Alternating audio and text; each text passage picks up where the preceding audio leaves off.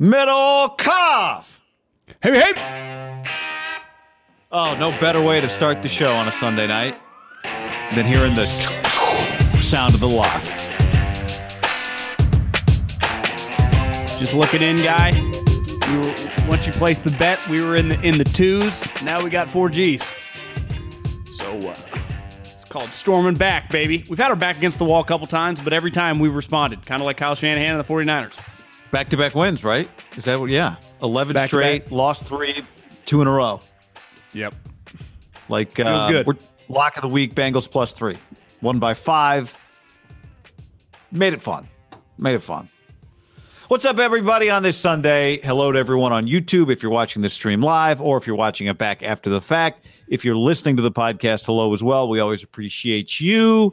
Go to iTunes, leave us a review, five stars, leave a question for the mailbag, and uh, get in that. This is a big week. This is the start of a, of a big week, holiday week, of course. But the Niners also play on Thursday. We got two Monday games. We got two Tuesday games. So there's a lot, a lot, uh, a lot on deck here the next uh, like four and a half days. Merry Christmas, Happy Hanukkah, Happy New Year. Let's fucking go.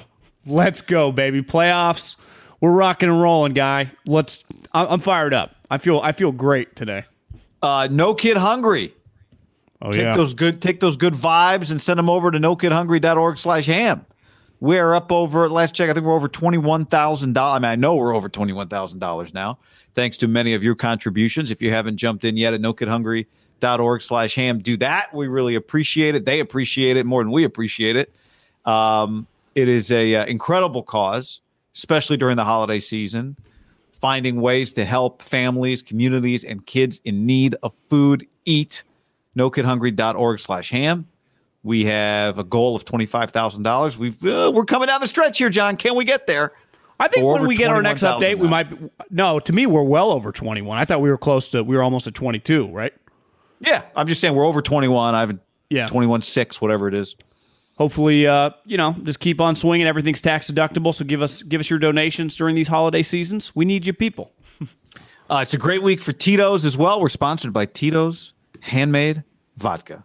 So many great uh, recipes uh, along this holiday season, John. Whether you need, uh, whether you get to include some Tito's in your holiday celebration, whether you need some Tito's for your family time, whatever it is for you, Tito's Handmade Vodka, number one vodka in America. Make yourself a Tito's toddy. You know who might not need a double Tito's tonight? Is Kyle. He might just need a single. Just get him a cocktail. Now, Richard Hightower uh, might need about seven, but everyone else on the team just deserves a normal cocktail. Enjoy it. Smile on your face. Tito's toddy. Make yourself a Tito soda. Uh, the props, hey, guy, John Daly and little John Daly, Yeah. they won the PNC championship today. Oh, wow. So, So, uh, a John props to Daly the in his Dalys. honor. A John Daly in Big John Daly's honor. Yep. An Arnold Palmer and Little John Daly's honor, right? How old is he? Like 17 or 18, college age? He fr- freshman at Arkansas, so he was. So he's not there he's yet. A little under the age, but I don't think that stopped Big John back in the day. So what's you know, you know, once you get in campus, anything goes. Get Tito's. Uh, Yeah, but let's be very clear: Tito's is made ol- to be yes. savored responsibly. we do this Us. above board here. uh, six times distilled in copper pots, not columns. It's more labor intensive. Yes, but Tito himself, the man, the myth, the legend, knew it would be better that way. Distilled and bottled in Austin, Texas, 40% alcohol by volume, namely 80 proof, crafted to be savored responsibly. No matter where you're going for the holidays, bring a Tito's along with you. And, John, make sure that wherever you go, you show up smooth and ready to party. You go to the website at manscaped.com, they oh, 10% off. You use the code HAM, that's 20% off and free shipping. Find the right tools for the job. Make sure you slide down the chimney smoothly with that skin safe technology. Manscaped.com slash ham. Or Never been a manscaped.com, promo code ham. Promo code ham. Promo code ham. Promo code ham. Twenty percent off. Obviously, you got the lawnmower 4.0, best ball trimmer in the history of ball trimmers. You have the weed whacker, which I, I've been using a lot. Gets those long nose hairs. You never want to be mm-hmm. one of those Same. guys where the nose hairs hangs over the mustache. Awful look. Pulled it off in the 70s and 80s. Doesn't fly with our generation. You have uh, you have one uh, you have shampoo conditioners you can get from. You have body washes. You got ball deodorant. You got it all. But to me, the lawnmower 4.0, I, I use probably every other week. and the uh, the weed whacker. I cannot recommend enough. I use it all the time. Manscaped.com promo code ham twenty percent off. Get it for your dad. Get it for your brother. Send out presents to the people. This is such an easy. It's a BP fastball guy. Yeah. Hey Santa, do the uh, the carpet match the drapes? So, you know, Santa's a busy guy. So, you know, just have Santa deliver these and you'll be in good shape. Yep, what a gift. Uh, manscaped.com, code HAM, gets you uh, 20% off and free shipping. Unlock your confidence. And always use the right tools for the job with promo code HAM. You know, um, Iceman here says enjoy responsibly. Don't drink and drive, especially the holiday season. That is always a good reminder. Be smart. Don't be stupid.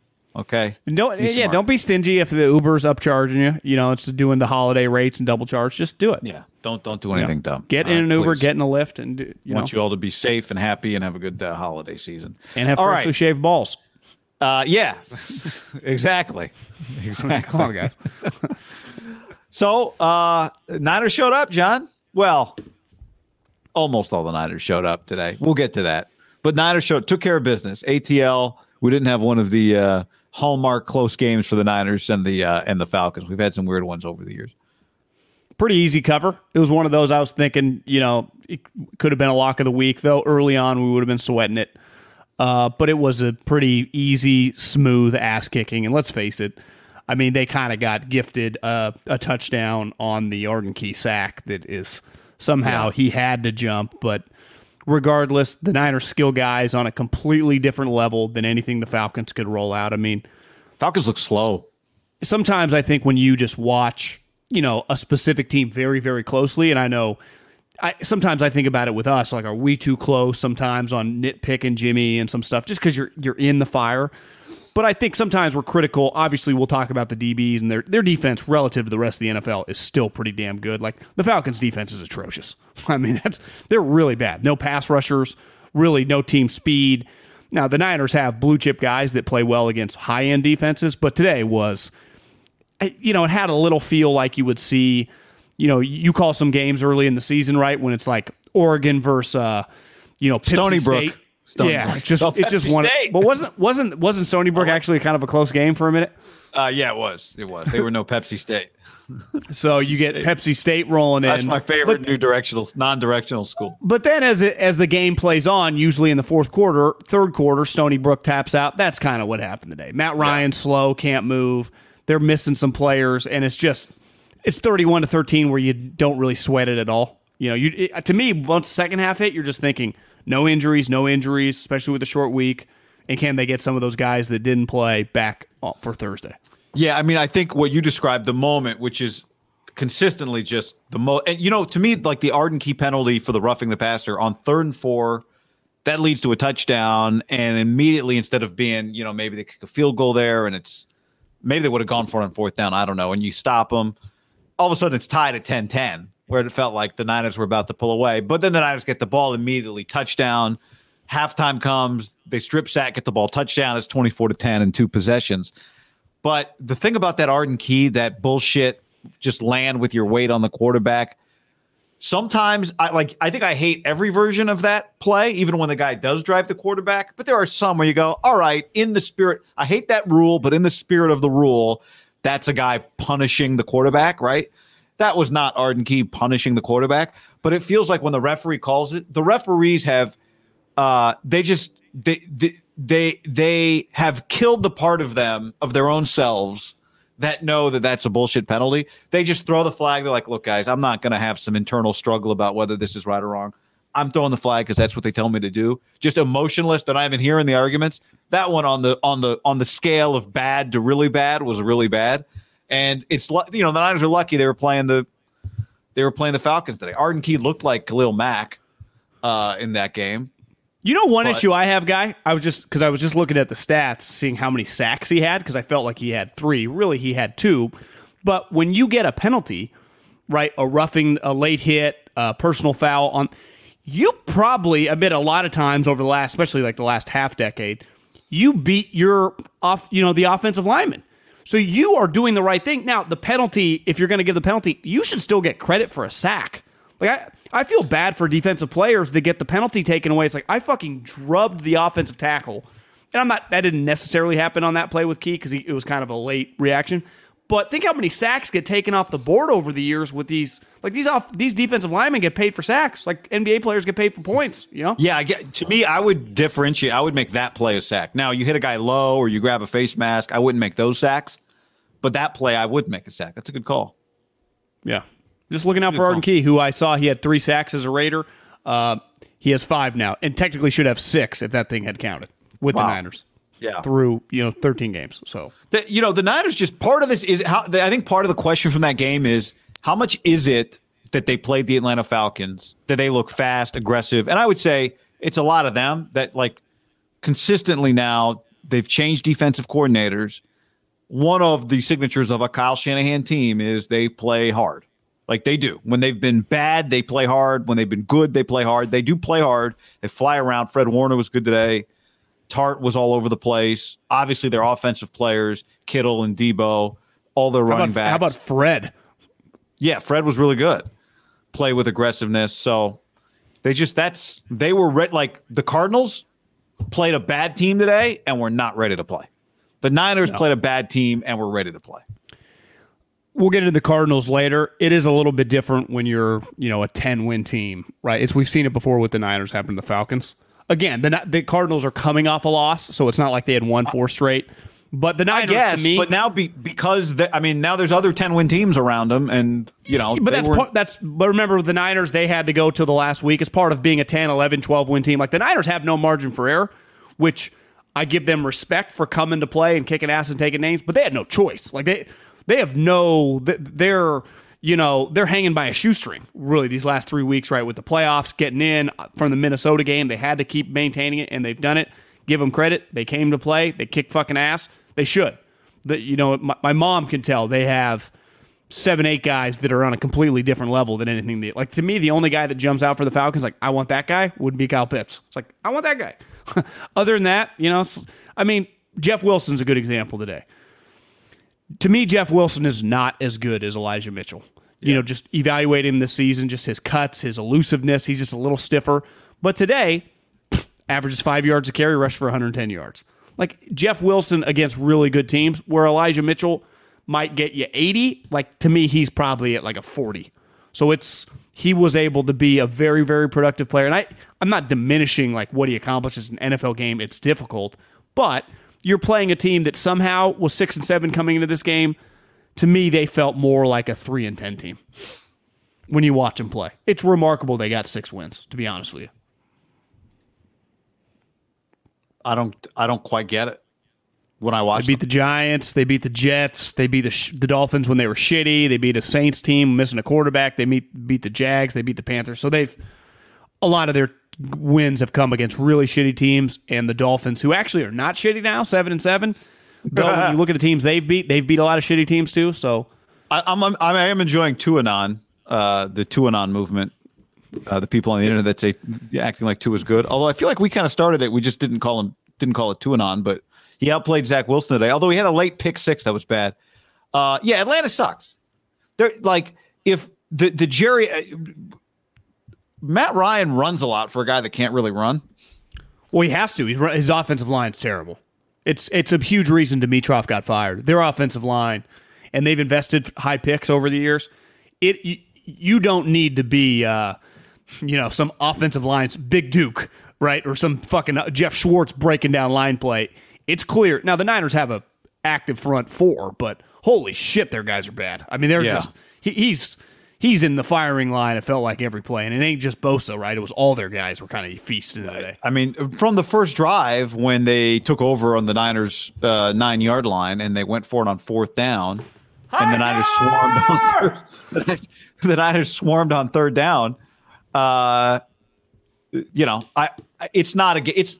I don't think it's a game to make any big proclamations off of because again, Atlanta sucks. But I do think for a year that started and continued with the ghost of DeForest Buckner being a constant conversation, I think this defensive front on balance of the year has played well enough that, you know, if they keep it up and let's say they win a playoff game and they're playing like this, that I, we might reach a point where we don't have to hear about DeForest Buckner anymore. I, that would be a welcome to me. I'm so tired of talking about like out of nowhere, just like a DeForest Buckner conversation comes up, like it wears me out. And I think they're pretty good up front. Like this is not the. I, I noticed him a couple times last night. He's pretty. I mean, he's fantastic. he's just fantastic. But you don't have to be as good. You know, they're doing this without No, Kinlaw, know. I- right? Doing it without Kinlaw. Well, they did it today without Kinlaw, Greenlaw, and Al-Shaair. Right? I mean, they, they're doing it. They did it today without a lot of firepower. Now, Kinlaw's been gone. I mean, Kinlaw may never come back. Uh, like D Ford, he just goes away, and they're just rumors like, are they going to cut him? Uh, it's like, yeah, who even cares? Like, but the, the, I mean, uh, number 51's been one of their better players this year, and he was gone. So I give them their defense showed up kind of with the mindset back to what I said. A little, I mean, it's not quite because the record, you had to take them seriously, but they showed up more like a college game where the team, like let's say Oregon was playing like a Washington State, right, or UCLA. We're bet we know we're better than you, but we got to come to play, and that and they did. It's to me that was like a conference college game where you have a couple good players, you have a pretty good record, but we are fucking far superior, and we kicked your ass, and we're at home, right? And that's just what we've haven't come accustomed to with Kyle at at Levi's. And here's the other thing, guy. Winning this game and just taking care of business because of the shitty start now allows you. We'll talk a lot more probably about the Titans game on Tuesday's pod or Wednesday's pod. But give that game coin flip, you win that. All of a sudden, we talk about you get the Texans the following week. You're a 10 win team, and that you know we we were very critical of Kyle. Listen, he did not have a great start to the season. Neither did his players, but the players reflect Kyle. This is the this is football. The coach, everything reflects the head coach. And we'll get into Hightower later, and I'm going to start putting that on Kyle as well. But like ultimately, it's a it's a bottom line business. It's black and white. Do you win or do you lose? And you get to ten and seven, you cruise to a playoff spot. Like you know, it's one thing to make the playoffs at eight and nine. We're like, you know, remember the the Bears last year were eight and eight, and I don't think most of their fans really give Nagy credit for that. Like, we're not giving you a playoff berth like a normal playoff berth. To me, at ten and seven, I give you credit, right? That that's a real record, Yeah. right? Yeah. Yeah. It's especially when it's you overcoming Because ten and seven adver- feels more like more like the old ten and six than it does the nine and seven. Whether that's fair or not. it's a double digit number. I mean, we just tens are different than nines. So I think it is fair. And, and I think it's different when it's you overcoming adversity on the fly. There's not a lot you can do, you know, for a team in a season. Like it's these are adverse situations. You got cornerbacks every week, you got running backs in and out. Um you've got I mean, they had a lot of injuries early on offensively. Aiyuk pulling it together. Like you don't have a lot of moves within a season to improve your team. And they've become a better football team over the course of the year. Now, part of that is, you know, Kittle getting healthy and Aiyuk breaking out and Debo just being Debo. So they've been able to weather some of that storm. But I mean, it's a credit to, to them. Like that's where the 10 and 7 to me is when it felt like you might miss the playoffs. You go 10 and 7. That's it's really impressive. Now, like you said, we'll talk about Thursday night, but there have been enough games this year in the NFL that weird stuff happens. A good team loses to a bad team. That I think it's easy after you dominate a bad team to go, ah, yeah, that that's what was supposed to happen. That was a bad football team. But I mean, it was in some ways, honestly, it was more dominant than the final score. I don't know where, where the yards per play end up, but I wasn't as locked in in the fourth quarter, but uh, Yeah. yeah. I mean, it's, anytime you have a game that's over going into the fourth quarter, you feel pretty good about it, right? It's the NFL. It's in December. You're fighting for the playoffs. I, I, I think I'm not even doing them enough. I'm, I'm almost doing them a disservice. It's, you fucking have a game where you're cruising in the fourth quarter. That's a big deal in December, right? especially when you're uh like what they are right now, right, which is a six seed level team. Like they're not a Yeah, you're not like seed. ele- you're not like eleven and two. It's like are, are they going to be the one seed? That is not the case. They entered the game at seven and six, and they're you would say right now at eight and six. They are. I don't know if I'd say they're better than the record because here are the other eight and six teams: Indy, Cincinnati, L.A. There's not another eight Chargers, L.A. Chargers. There's not another eight and six team in the NFC, which is kind of weird, but there's not. Because the AFC's depth is better, even though the NFC's better at the top. Um, Yeah, like Buffalo's eight and six. I didn't mention them. They're also eight and six. In the NFC, you've got eight and six San Francisco. Then you've got football team as the seven seed at six and seven. Then Minnesota and Philly and New Orleans are six and seven. Atlanta six and eight.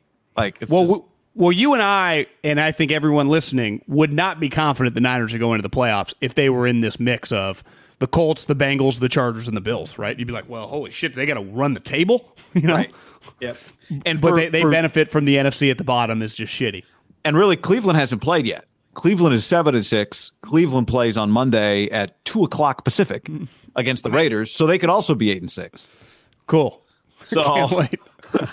So there's gonna, you know, like right now, and all if Cleveland, we'll see what Cle- if Cleveland wins or loses that game. But like the point is, one of this group, Cincinnati with a win today, jumped from out of the playoffs to into the playoffs, and I think they pushed Buffalo out. And um, you know, so one of the, one of those teams, Indy, Cincy, Chargers, Bills, one of those teams is not making the playoffs. And all that. But isn't that group a good example? Like the Niners beat the Bengals in Cincinnati, and they were up 14 points in the fourth quarter, and they had a knockdown dragout game with the Colts in a in a rainstorm, right? And I watching the Colts last night, I think there are a lot of similarities to the Niners. Their teams are built a little bit differently, but like the Colts are good, the Niners are good. Now, relative to their conference, does that mean they're going to win multiple playoff games? I would. It does feel like the Colts would be more likely just because the matchups. The Niners just know. do not. The Niners just do not match up with Green Bay or Tom Brady because they're they have two of the greatest quarterbacks of all time, and the Niners can't cover anyone on the outside. That's just like to me, it's just it's a matchup thing. They cannot cover Yeah. wide receivers. I saw him. I saw him play Green Bay this year when they weren't playing well, and they almost beat them. And they've played well I- against Aaron Rodgers historically. So Yeah, I, I just it's not my preferred matchup, but I I do not look at like at the Packers like the Niners can't beat them. so you view Tampa in a different world as the Green Bay because Yes. I, I can I cannot view Tampa as a good matchup for the Niners. They have a great Well, I mean, run just- defense it's and they have it's- sweet wide I would say receivers. Tampa's also just an uncommon opponent. Like you've done it against Green Bay before, many True. times. I'm not I'm not saying that the But, Niners so, would but to answer like- your question, yes, I do view Tampa as better than Green Bay. Well, maybe I, I shouldn't. But Yeah, I just I think Green Bay's gotten better as the season gone on. Uh, again, the Niners have a fatal flaw, and you're playing the greatest quarterbacks ever. Like that's just that fatal flaw of what's your fatal flaw? Like you don't have D tackles? No, I don't have corners. It's like who are you playing? Oh, Aaron Rodgers, Tom Brady. Like it just it's hard, you know. Yeah. it's hard Yeah. when the Niners play Joe Burrow. You know, let alone some of these guys. But like I'm saying, I think the Bengals and the Colts are solid. Like those, they're impressive, solid teams. You could argue the Niners might even have slightly more high end players than those two teams. So if you if they all played each other ten times, maybe the Niners, you know, probably beat the Colts six out of ten, and maybe beat the Bengals seven out of ten. So maybe they're better in both, right? If you just had a big sample size, but that's fine. Like that's these are real teams, and the Niners have turned themselves in. Let's face it, a month and a half ago, like the biggest underachiever in the league, like a disaster to very respectable, like going to have a chance to be a, have a respectable season, and honestly, kind of an impressive gritty season because Yeah. it was headed the wrong way fast. yeah, and a shot to and, you know legitimate shot to win a playoff game. Yeah, they ain't going to be an eight point underdog, right? No, even if they're going to Green Bay. Does feel like Green Bay and Well, I mean, Tampa they're not. Bay. Going, I mean, they, we're talking about week two match. You know, we're, ta- we're talking about divisional round matchups now. Probably. no, no, I'm talking about wild card. no, no. I understand, but I'm saying right now, Green Bay is the one seed and Tampa is the two seed. So those are not even wild card round matchups for them. True, but they all kind of had the same record, right? I just don't think 'cause- Dallas, like Tampa. We'll see Tampa play Sunday night before we record this. But Green Bay's ten and three, Tampa's ten and three, Dallas is ten and four. Didn't play great on Sunday. Yeah, but Arizona's next, but guy, next week they play the football team. Then they play the Cardinals at home, who are in shambles. Then they play the Eagles, who they own. So it's not Yeah, I- crazy. it's not out of the realm of possibility that Dallas. Again, I'm with you. They they do not look as good as the other two teams, but they could just go not. 13 they're and four. just- they could. They're just not as like Dallas is not as good as Tampa. They're just not. I know, but I but depending on way the tiebreakers work, who knows? Like you could get Green Bay or Tampa the three seed. Like you're just a bad a missed No, field goal away. That's my point. Like it's not. I like- get it. Those two teams aren't locks to be the one and two seed, even though it does feel like they should be. I'm not disputing that, but it's Yeah. pretty closely jumbled together right now. Like it feels like in the AFC, the Chiefs are going to be the one seed, right? I feel pretty confident on that. I'm not that confident the way the NFC's top four teams are going to play out. Well, if the Niners go to Green Bay wild card round, what's the number? Three and a half. Pa- uh, I'd say five and a half Packers. Tampa. a touchdown. Uh, Yeah. uh, no, I mean, yeah, probably.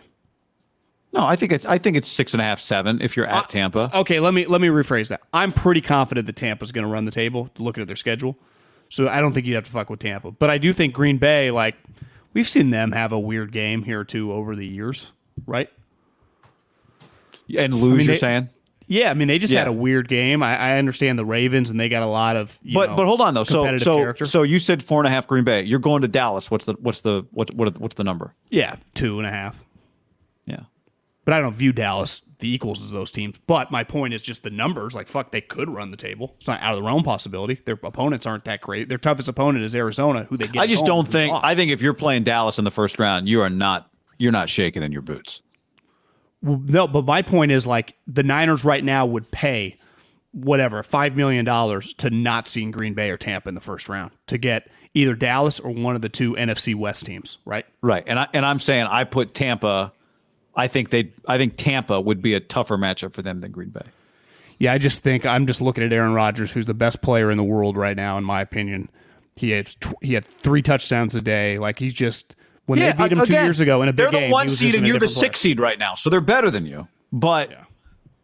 you play them well. Like that's the thing. You play them well. So, but they, yeah, they have Aaron Rodgers. I plus it Green Bay's cold.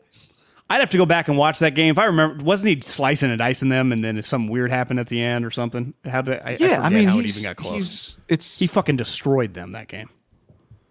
he's much better than them.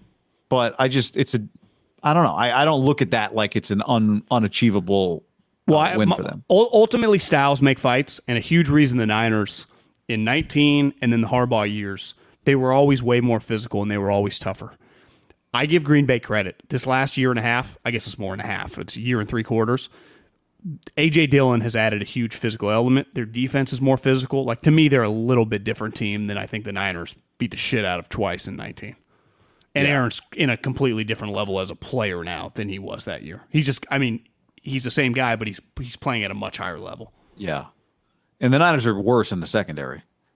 But They're terrible. if it's cold and snowy and it's, you know, and you're healthy enough at running back, like if Elijah Mitchell's playing for you, you can hang in that game. Now, a lot of that re- falls to Jimmy, but I, I think, like back to the the earlier point, the Niners have put themselves in great shape at eight and six.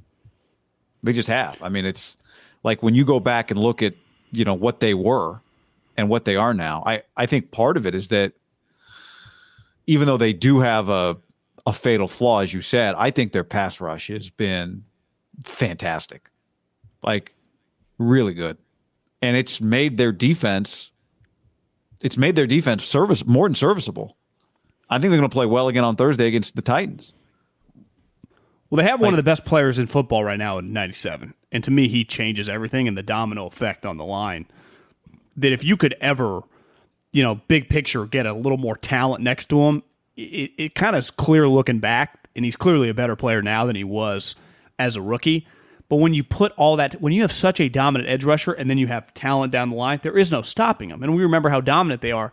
They are doing this with Arden Key, who was a disaster for the Raiders, who was a scrap heap signing uh, Ebukam, who anyone could have had. I mean, they're, they're Armstead is one of the guys they've you know drafted in the first round they've paid, but beside him, they do not have highly touted guys next to him. So it does show you that like he deserves a lot of credit because he's making these guys.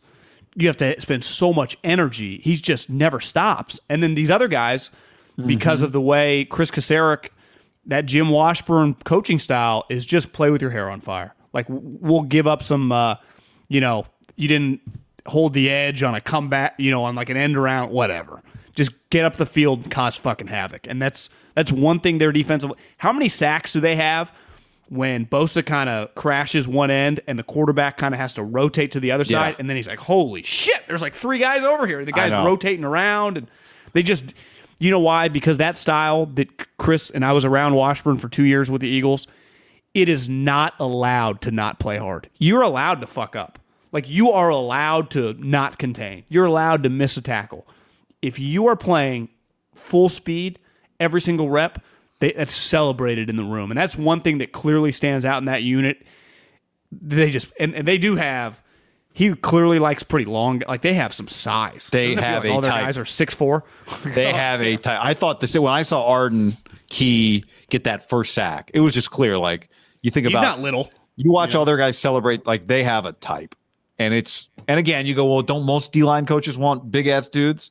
Yes, but they look like an SEC team relative to their opponents. I mean, these are big, big, big guys, and you're right, they get them playing really hard. They just their depth up front without Kinlaw. I've it's been one of the most impressive things of the season, the way they've played up front without Kinlaw, and a lot of it's Bosa. Bosa has the like the effect that we always talked about Justin Smith having for Aldon Smith. Bosa seems to have that effect for everybody.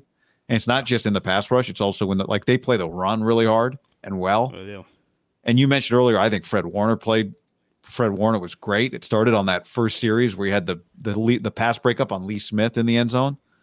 Um, Yeah. but they're just I think one of the reasons they're in great shape is partly the conference, but they've just separated. There is a clear wouldn't you say there's a clear cutoff line in the NFC right now, and it's after the sixth seed.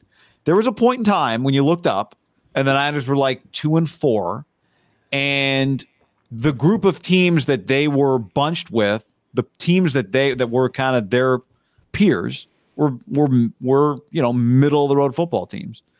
Now they are the the cut line is under them. The seven seed, someone's going to make it because there's seven teams that make the playoffs, but they are clearly ahead of that group of teams. I hate doing this because I philosophically don't believe in looking in the rearview mirror and holding on to shit and like things happen, you got to move on. You spilled milk, you fucking just clean it up and go. But God, they got to be kicking themselves. Can you imagine if they just a couple, of the, just one of the games that they flubbed, right? If they right now were I know. nine and five, you'd just be all of a sudden, you know, who knows this? When do the Rams play? Tuesday. The Rams play Tuesday. Yeah. Yeah, so that Tuesday night game At four- would at be a big o'clock. swing. I'm in. I'll watch. Four o'clock uh, Pacific. It's a four. It, the game is in L.A. It's four o'clock in Yeah. L.A. on Tuesday. Those two teams still play. Like they don't get their next get the following week moved back, right? They just they got to play again on Sunday. Kind of sucks, but they would be they'd be right there because they would still play the Rams again. Arizona's coming back to earth. I, I, you can't do that, but it just shows you know, they you're right. You said two and four, guy. They were two and five. Two Two and and five. And that's just I think they showed today they were five and one in their last six. Now they must be six and one in their last six. Like they have rattled off a lot of wins. No, they they were two and four, three and five, They were three and five. So they've won one, two, five of six five, six. since the is- Arizona loss. And really six six of eight. That that Arizona lose what what loss is worse? Because they're both divisional losses. I mean, the, The Cardinal Seattle game, loss. Colt McCoy, or the Seattle game, the way it looked. Yeah, I mean, the Arizona loss is it was Colt McCoy. They kicked your ass with Colt McCoy, and now they might fall back to you, and you've already right lost to them twice. So in that way, that one hurts. But Seattle's just a worse team than Arizona, you know. And that was when you were playing well. So they're both bad. Once I think on paper the Arizona game feels worth because of who the starting quarterback was. The day of, I'd say Seattle's worse just because Seattle. Actually, let me rephrase this: Arizona's worse. Seattle is the one you look back and go, "What if?" M- Moron. Yeah. I think. Because at least you got your you just got your ass kicked. Like you that was not a close game. It, Honestly, when I see 31-17, it's like God, I remember it being like fifty to ten. I know. You know? Yeah. You're right. I mean the the homer punt return, the fumbles, the picks. I mean it was it was an embarrassment against Seattle.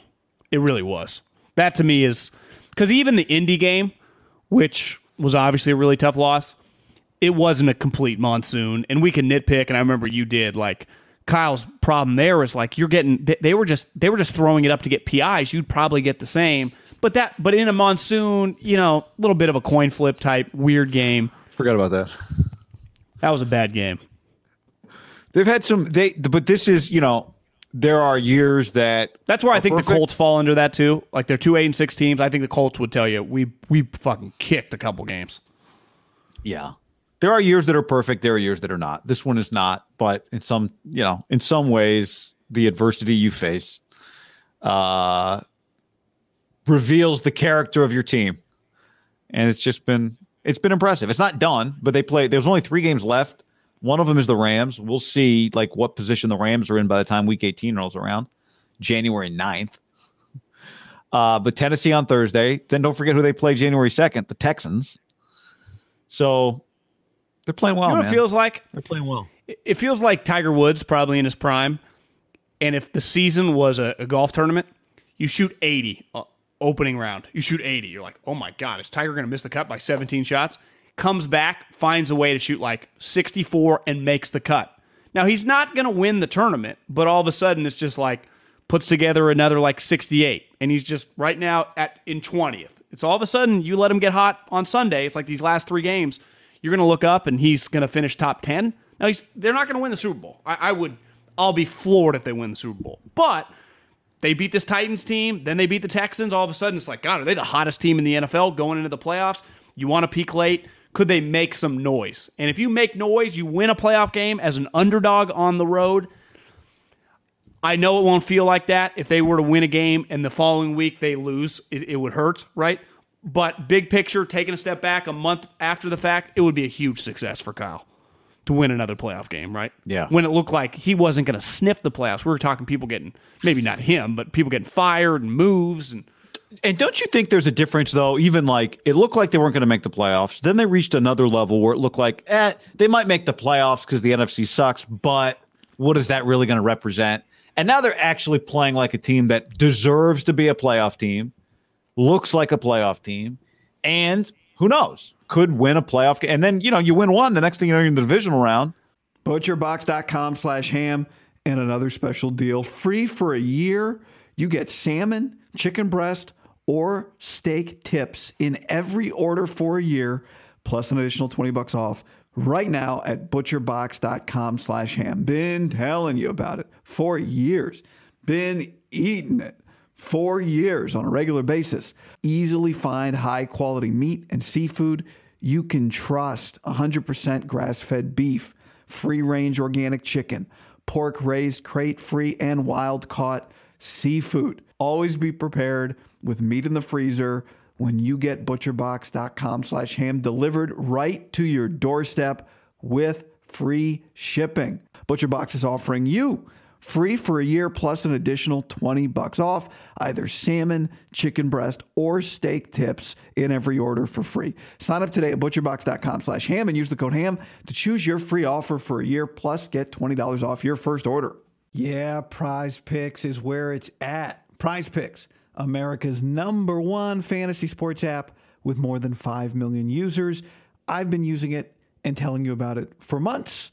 It's the most fun and exciting way to get in on the action while you watch your favorite sports and players. We're not going to talk about my Ohtani less season long pick quite yet on his home run total. You just pick more or less of two or more player stats for a shot to win up to 100 times your cash. For example, this week on prize picks, you can go Anthony Edwards more than 29 points and Nikola Jokic more than 10 rebounds. Playoff time's the time to join because star players mean more on prize picks. Keep an eye out for the starred players on the board and you could receive a 10% payout boost if they're in your winning lineup. So right now, download the Prize Picks app and use the code HAM50 for a first deposit match of up to $100. Prize Picks, code HAM50, first deposit match up to 100 bucks. Prize Picks, pick more, pick less. It's that easy. What's up, everybody? It's your old friend, John Middlekauff. I'm here to tell you about our friends at Game Time. Here's what I need you to do go to your smartphone, download a little app called Game Time. Baseball season's in full swing. Oracle Park. Been there a million times. Never doesn't live up to the hype. Go get yourself some garlic fries, a brewski, maybe uh, some ice cream. They have very good Ghirardelli ice cream there. And when you do that, promo code HAM. So download the Game Time app. Your first pair of tickets, promo code HAM, H A M, save $20. The A's, only going to be in the Bay Area for the rest of this season. You probably can basically go for free.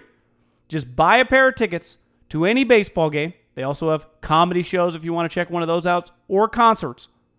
Game Time app, promo code HAM, save yourself $20. We don't even need a thank you. Just hammer that promo code. The future is a hefty responsibility and not one that we take lightly. But then taking things lightly has never been what Hefty is about. That's why we've created the Hefty Renew program that turns hard to recycle plastics into valuable resources like park benches and building materials. To participate, simply fill up an orange Hefty Renew bag with accepted items, tie it up, and drop it in with your regular recycling. That's it. It's that easy. It's time to rethink recycling with Renew. Particular valued resources may vary by geography. More info available at heftyrenew.com. When you need mealtime inspiration, it's worth shopping Kroger, where you'll find over 30,000 mouthwatering choices that excite your inner foodie. And no matter what tasty choice you make, you'll enjoy our everyday low prices, plus extra ways to save, like digital coupons worth over $600 each week. You can also save up to $1 off per gallon at the pump with fuel points. More savings and more inspiring flavors make shopping Kroger worth it every time. Kroger, fresh for everyone. Fuel restrictions apply. Save big on brunch for mom, all in the Kroger app. Get 16 ounce packs of flavorful Angus 90% lean ground sirloin for $4.99 each with a digital coupon. Then buy two get two free on 12 packs of delicious Coca Cola, Pepsi, or 7UP, all with your card. Shop these deals at your local Kroger today or tap the screen now to download the Kroger app to save big today. Kroger, fresh for everyone. Prices and product availability subject to change. Restrictions apply. See site for details. Did you see the uh, the slow motion of on Juszczyk's touchdown that made it? It would have made it 10-3. So on the, like, their first touchdown of the game, Yeah. the Trent Williams down block of No. I don't know who the guy was. Oh my god. He it, again, it looked like high school. It looked like a guy that you'd be like, this guy is going to Georgia or Alabama. This kid is just hoping to get into fucking college. To not play sports, but just to gain an education. That guy's going to tell people about the time he played against Trent Williams. destroyed him. Oh my god. St. Joseph Catherine's Catholic going up Well, against you- Trent Williams. the Niners, and so is Jimmy. They are a completely different team when their skill guys are healthy. I mean, they really are because their skill guys, the the trio, is so high end. And Jimmy, like he looks like a real quarterback when those three guys are playing. Is he have some flaws? Now today he was probably the most flawless game he's had this season. Like I don't think he had one bad pass, really. Did he? I mean, he made the insane decision to try and throw the ball with two guys on him and one of them holding his arm, and he completed it to Jeff Wilson in the baby zone. Even Kind play, afterwards, it was. Even afterwards, though, he did the chest pat, like, oh man, that was stupid. I don't know if you caught that. He completed the ball, but did like the, oh, my bad. That was Did, insane. it- did he stare at Kyle and do that? Like he might have been, he, I don't know. He might have been looking at Kyle. I, who, he wouldn't say that to Jeff Wilson. Why would he say that to Jeff Wilson? No, he, it was it's immediate Kyle. look.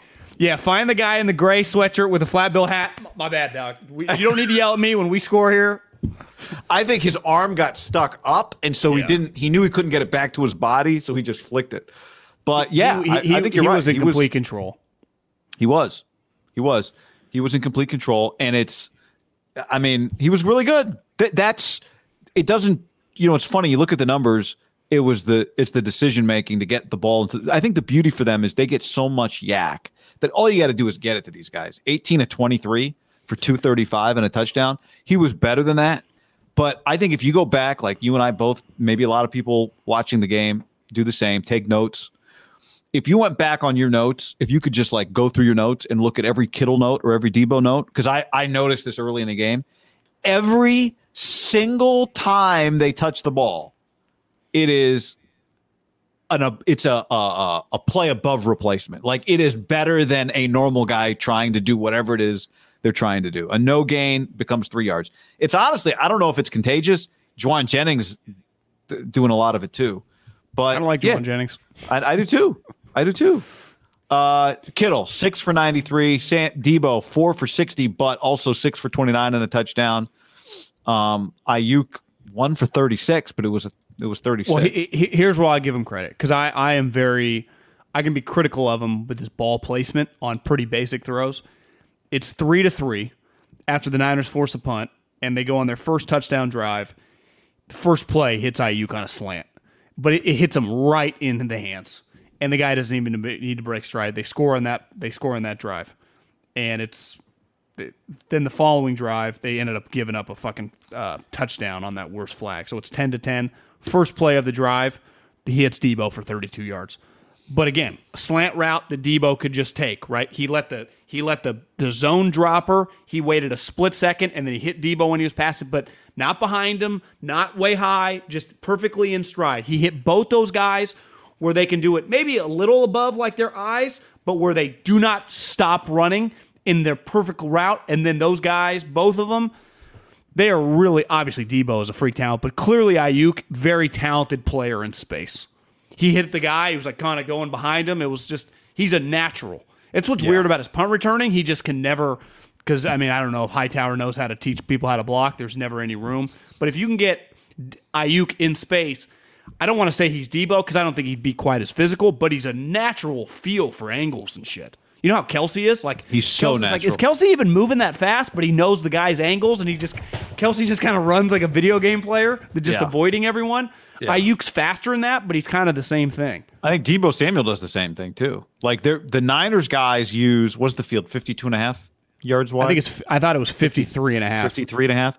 Like they use that half yard on the sideline really well. Deebo and Kittle. Oh. Barrows had a good article in the Athletic about Kittle uses like these PVC pipes to balance, like to balance on. Um, and Aiyuk, they just use every inch of the field really, really well. I think you see a lot of trust right now in the Niners pass game, a lot of trust between Garoppolo and the receivers, but even I think some evolved trust with uh, Kyle and Jimmy. Uh, You know, after the Falcons got stopped on fourth down on the first possession, the Niners, Jimmy threw the ball over the middle twice from, you know, basically his own end zone. The first one hit Jennings in the hands. He couldn't catch it. The third, the second one was on third down, was the ball that Juszczyk caught, and he came up a couple yards shy of the first down marker. But that ball early was a little dangerous, but it was a good throw. It was a dangerous throw. It was over the middle from his end zone, hit Jennings in the hand. It was a tip ball. They're lucky nothing happened, but it was a good throw from Jimmy. So yeah, I mean Garoppolo was good, and, and this know- is not like some new level of this is what you get sometimes. This is why Jimmy Garoppolo is an NFL, you know, top twenty starting quarterback. That's just what he is. That's what he is, and that's good. That's in the words of uh which golf announcer was it? Better than most. He's better than most. Dan, Dan Hicks. Dan Hicks, better than most. He's not elite. He's replaceable, but he's better than most. And it's, yeah, it was impressive. Like, Wh- Where he definitely has it value sounds like a backhanded compliment, and I, I don't mean it to be. is when you play lesser opponents, and if you have 17 games, eight of them are going to be, if you're just on a team worth their salt, are going to be on a lesser opponent, a lock lesser opponent. He can be good in those games. So then, if you can just get half of the of the next, you know, 11 games, him to be solid in six or seven, you can get yourself to boom, right? If he's good in eight and you win six of those, and then he's good in another six, you get yourself to 10, 11 wins. And you know, he he early on he was really iffy. Now he was banged up, whatever. They had injuries with the wide receivers, but like one thing that comes out the better your quarterback plays, and you know, I'm we'll get into Hightower later. I'm gonna give. Wes Welker's probably a pretty good wide receiver coach because these guys like Jauan Jennings getting better, and the better your quarterback plays, like the reason you know about like Pringle and some of these random wide receivers on the Chiefs is Mahomes, right? We it happened forever with Brady and and New England, right? He wasn't hell. Peyton Manning, their third wide receiver was always really famous. Well, the better and better Jimmy plays, Jauan Jennings starts being a factor. Like it's was it you that says like there are no role players on bad NBA teams? They don't exist. Like the, the Kings have no role players. The Kings just have and they just have uh, players. Well, uh, the New York Giants do not have a number three wide receiver. Neither do the Jets. Neither do shitty. You know who does? Good teams like Tampa, defined roles. Green Bay, defined roles. Chiefs, defined roles bad teams don't have players with defined roles, right? Like, I mean, you have like a nickel corner or whatever, but like specifically. Well, the problem is when like you're Jauan- bad. Yeah, the problem is when you're bad, the little things don't matter because you're so it's they're the- irrelevant. You're so far between bad and good. But like When you're good, Jennings becoming a guy matters, right? Having him as your number three guy. One, he brings an element that the other receivers don't. He's fucking big. And two, he's clearly pretty like talented in the red zone. Like I just Yeah. he's better than Sanu. Now, I think Kendrick Bourne, who they lost just because you can't pay third wide receivers when you draft a guy in the first and draft a guy high in the second. Like you needed to replace that. And it was tough for a little while.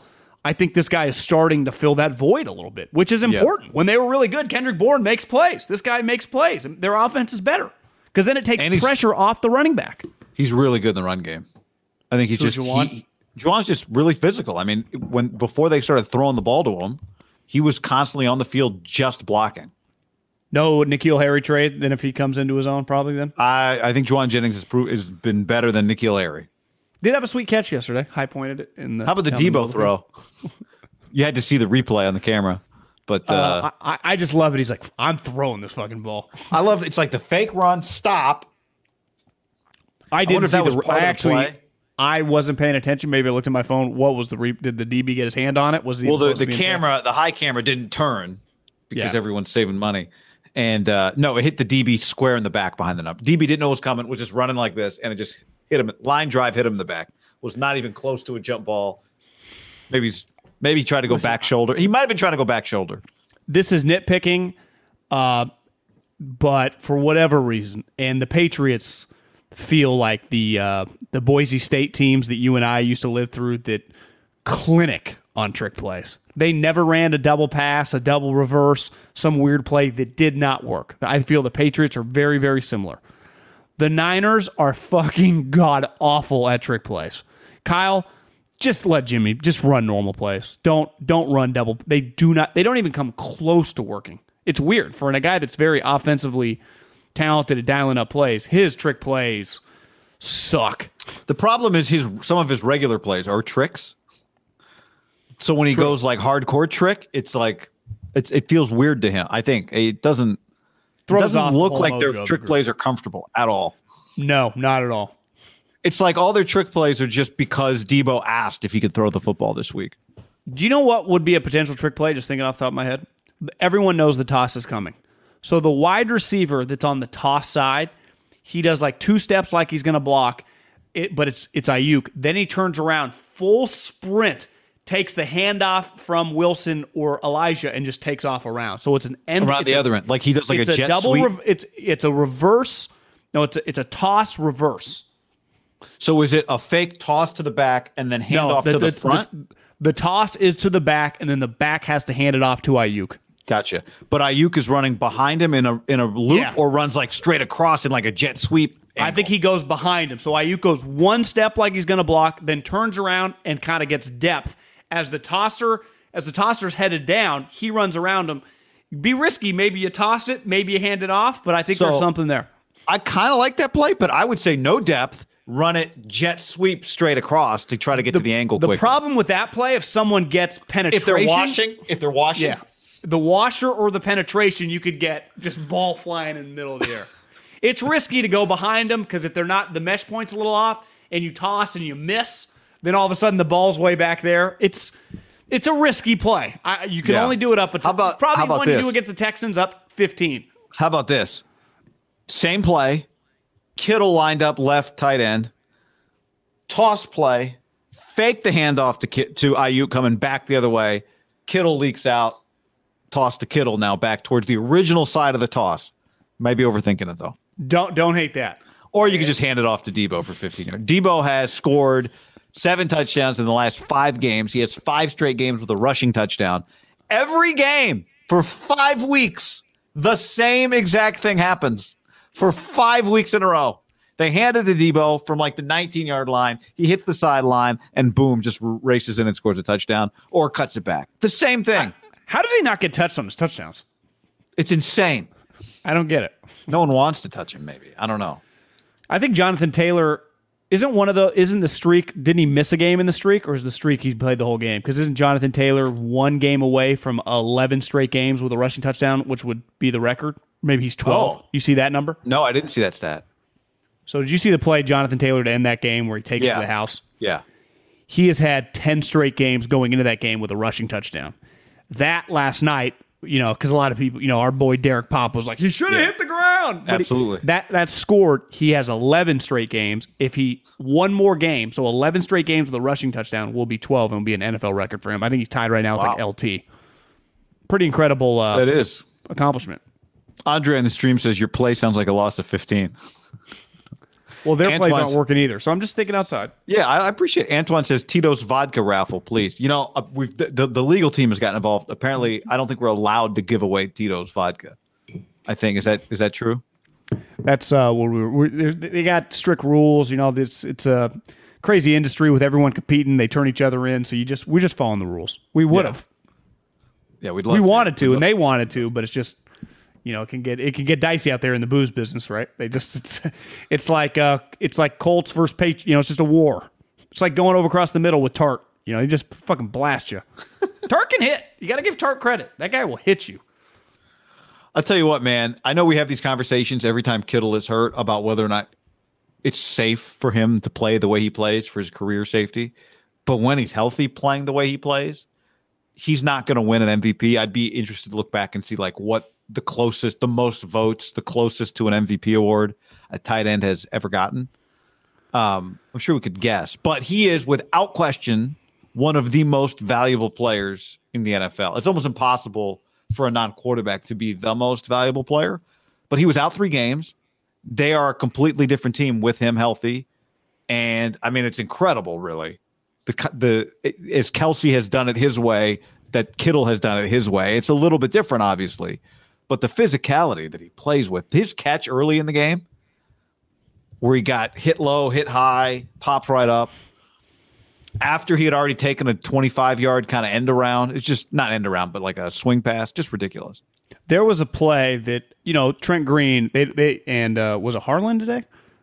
They don't get Harlan, to call yeah. this. They they don't get to do many Niner games, and the the game was in control, and it was one of those. George got it, and he saw like you know I could take on this guy, or I cut back to the middle field, and the entire Atlanta Falcons defense was there. and Trent was like, I don't think he's gonna. Did he realize he was taking on the entire defense?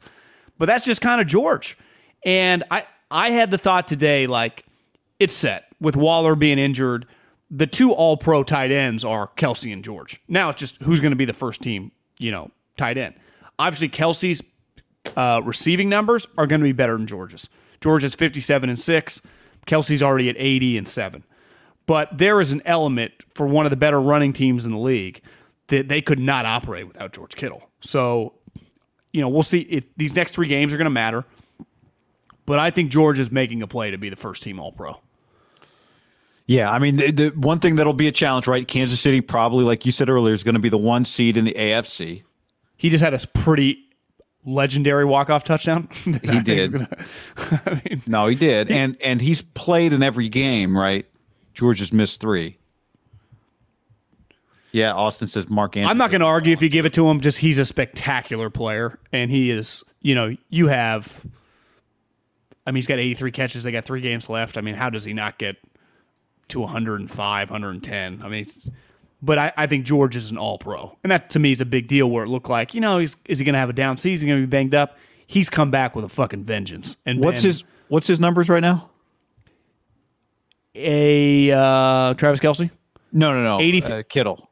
Uh, he's 57 and 6. I mean, Mark Andrews is 75 and 6. Yeah, but to me, George is the more. I agree. I agree with you. I feel like George is going to get some votes.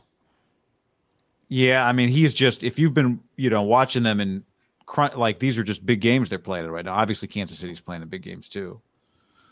But I mean, this stretch now that he's in nine. Part of it is just they're thirteen. You know, this is the. Sh- shitty part about tight ends is there's only one guy on a squad, right? For the all pros, where the wide yeah. receivers there are several. Like it's a pretty loaded position, right? Like Mark Andrews, like I'm not trying to diminish. I watch him, the guy's fucking good. I would take Mark Andrews on my team. Just feels maybe I'm too close to the sun here, but no, no, George no, to me I, is easily one of the top ten non quarterbacks in the NFL. I'd say it's as simple as this. Kelce is great. Kelce legitimately first team all pro.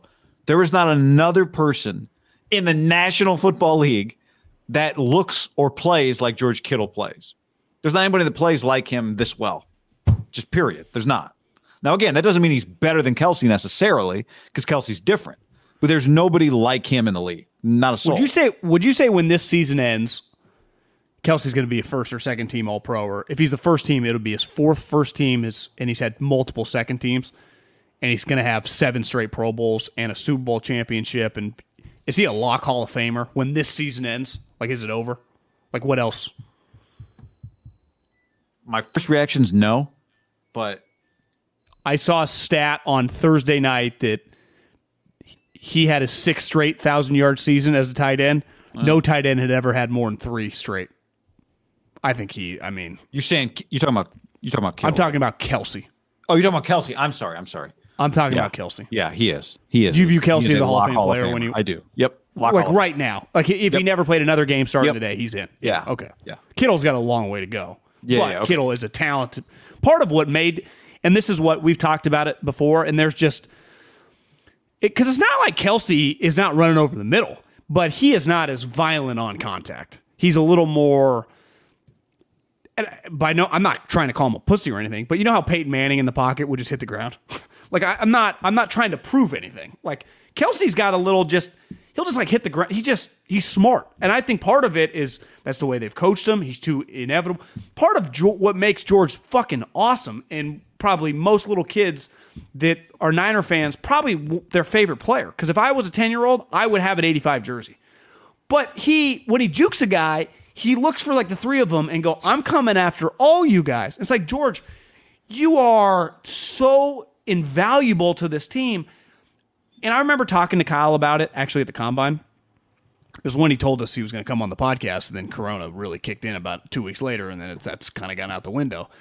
But we were bullshitting about George. And before I was in the scrum, because I wanted to kind of show my face before I walked away with Bob Lange and Kyle. And I asked him a question like, they're about to pay George, right, that offseason. And I'm like, does it make you nervous that he's such a violent player in the open field? Can you can you coach that out of him?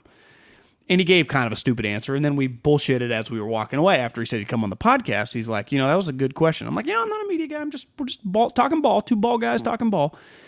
And he's like, you know, it's it's a hard balance, right? How do you, you your best players, you kind of have to let them be, and there's no once you get to a certain point as in a career as a as a human being, like part of what made Frank Gore great as a football player, not a fighter. He got KO'd last night, I think, by Deron Williams.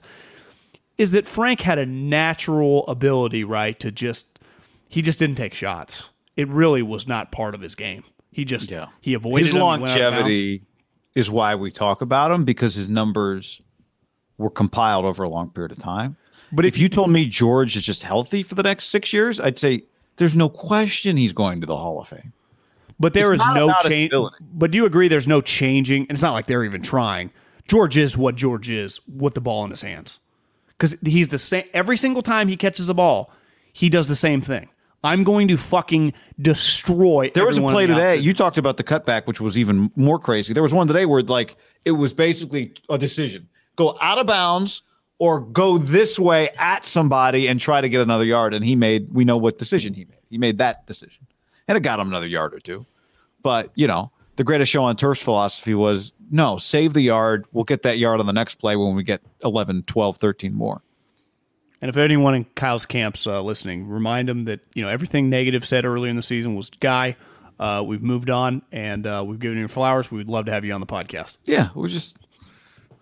I, I I had might have his said a thing or two as well, but you know, as well. I had his back. I had your back. I, I I, got never some lost beef, I got some beef with. I, I do have some beef with one of his guys though, because we just it's getting to that point where. By the way, before might- before you go there, on Kittle, he's 28. Uh, he'll turn 29 in uh, so 29 next year, October 9th. Do you agree if I told you Kittle gives you 14 games a year for the next five years that that becomes a hall? That's a Hall of Fame. It's going to be a Hall of Fame player. yeah, I think the the difficult part is just going to be, and maybe Kelce's just going to go down as like an all time great Hall of Famer. His numbers are going to be so stupid in the pass game, right, Travis? Yeah. I mean, guy, he's had 85, 83, 100, 97, 105, 83 and counting, 1,000, 1,000, 1,000, 1,000, 1,000, 1,000, you know, 8, 10, 5, 11. He'll have probably another 10. Like it, so it's just, it's fair or not, he is going to be compared to him. And it's like, there are no stats. And this is the hard part with offensive linemen. Like Larry Allen got into the Hall of Fame, Trent Williams got in the Hall of Fame just because th- there's no stats for them. It was just clear. Part of Kittle is like, well, half his game is just clear, right? He's just a dominant player, which will factor in with you know a guy like Maiocco will be fighting for him in the Well, room yeah, one part day. of the Hall of. Fame is like we we had you didn't watch the games, right? The Hall of Fame is not made on paper. Like I watched. He's a he's a he's a Hall of Fame NFL talent, no doubt about That's it. That's what I'm saying. So if he's a 14 game guy for the next five years, he's a Hall of Famer because I know what he is when he's healthy. Get to complete game changer, different than everybody else. Different than eh, there is not anyone else like him. Well, because how is somebody three- else going to? Who else is going to be like him?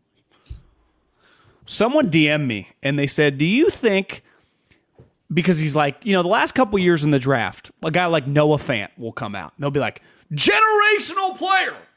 But it's like he's a tight end that doesn't block.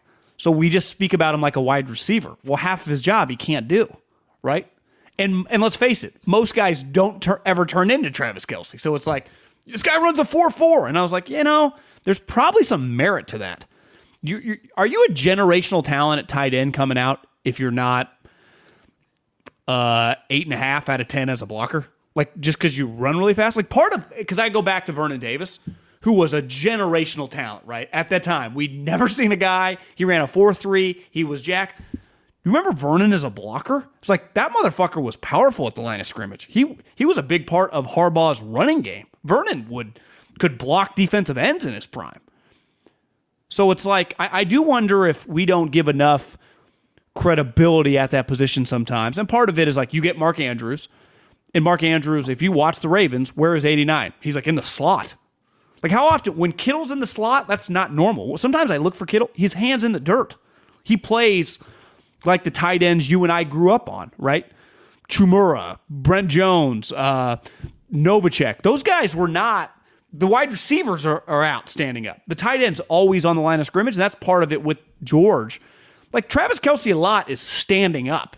George does every once in a while. I'm not saying he doesn't, but he does play much more traditionally. You know, like guys in our generation and older grew up watching tight ends. Where now it's like, I bet if we just did a two year breakdown of Noah Fant, you know, he probably just stands up a lot. Why wouldn't you? I mean, he's 6'5, you can run a 4 4.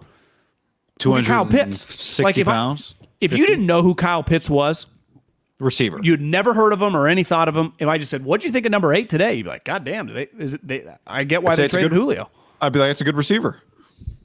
Yeah. Right. And and he's a good example. He wasn't he considered a generational talent. Didn't that's how they talk about him? Yeah, I mean, part of that generational I think is just if you're going to be a big guy, I think that's mostly where that comes from. Is most big guys can't catch, most big guys can't run at 250 or whatever. Noah Fant was coming out. I know, but he plays a position where it's like they do need to, you know, he needs. Yeah, I would call that a generational prospect, just because there's not in the the percentage of guys that come into the NFL, a very small percentage look like Noah Fant with his speed. But And, obvi- uh, no, and gonna- it's not fair. I mean, like to me, it's like if you don't block and you're just like a top ten receiver, then cool, that's what you are. But that's not generational. well, like if, if Kyle Pitts was on, And Noah Niners- not that. I don't think. if Kyle Pitts was on the Niners, wouldn't he basically just be? Ju- I mean, obviously he's much better than Jauan Jennings, but that's what role he would play. They'd put him in the slot, wouldn't they? Yeah. If he was on this team, I'm saying if he was on the Niners, wouldn't Yeah. he just play over 15 and they would just have three wide receivers? but I think Kyle, Kyle, part of it might be like, okay, you're gonna block a little more. You're gonna you're, you're gonna do a little more than Jauan does. Kyle might do that with But but this is where you get to a point where some guys, whether it's you know, like Zach Ertz is not scared, but he's not a blocker, right? Yeah. So it's like you waste time when you just put him, just let put him run put around. Juszczyk over there. Yeah, just why you have guys on the team that just can just block, you know. But there is right, John. something to be said about guys that can do both, right? It is a huge, huge. Because isn't it just like if the guy's on the line of scrimmage, like 85 is? I think this is why Philly kind of transitioned to Dallas Goedert. There really aren't that many tight ends like that. But you don't know when George, when you just run a normal two wide receivers, Juszczyk and a running back, and George, if they're going to run it or pass it. Well, I think that to use a baseball comparison, I think uh, the tight ends that play like George Kittle, and there aren't many. Even maybe you could argue this for even Kelce. You know, Cal Ripken Jr. Ref, revolutionized the shortstop position when at six foot three, which is big for a shortstop, and a guy that could hit for power started playing that position. And then you started getting more players like that who were not, that was largely glove only. Like you just played defense. That was your thing. Anything we got out of you, you know, uh, at the plate was was bonus money, and it wasn't much. Like you weren't hitting third or fourth or fifth. And I think that's Kittle. That's what that's what the tight the modern tight end is like. What the shortstop became when they started getting bigger players who became real, true weapons, and you know, I guess in some ways m- positional mismatches in baseball. But they're it's just they're they are mismatches in the pass game because defenses aren't built to treat that guy like he can catch. You know where the Just- greatest defensive shortstop of all time went to went to college? Cal Poly, Ozzie Smith. The the wizard. Yep. That's God, But, but isn't isn't that a good example? Guys like Ozzie Smith, like they, you know, Omar Vizquel, Cal Ripken was not them, and then Alex Yeah. Rodriguez, Manny Machado, all these guys turned into something different. yeah, yeah. Carlos Correa and th- and those guys like you know Vizquel and Ozzie were so elite defensively that they got away with it. But then it got to a point where other teams, you know, you maybe you lose a little there defensively because you want to you want to get a little offense. All right, you want to start this conversation about let's talk about some of the big some of the concerns for the 49ers here down the stretch. And I guess there's only one way to start that conversation, right? Hightower. So what what, what, what let's let's evaluate where this is because this has become a, a movement. Okay. I think you have to make a change. They have now they have an assistant special teams coach. I've never heard of him. No one really has. He's a 34 year old up and coming coach who was a couple years ago an analyst at Alabama. So there is no guarantee that he's like equipped to take over the job. But I saw someone in the comments on the YouTube a lot earlier when we first got on mention something, and then th- I think their comment was, "I don't know how we blame coaches for players fumbling." That's the type mindset people not in football have. That is a complete wrong mindset. Every single player on the team is on there because the coach okays it. Now, obviously, Hasty is like third or fourth. You know, they've had injuries, but this is this jumped the shark from I don't blame Hightower anymore. It's like when really shitty players stay on the field. It's no longer like a couple games, whatever. A, a season, two seasons, you continue to start and you suck. It's then on the coach. It is now on Kyle Shanahan allowing this to happen. Their special teams coach fumbled the first kickoff of the game. I honestly I don't know how Kyle. Here's the thing, also, guy.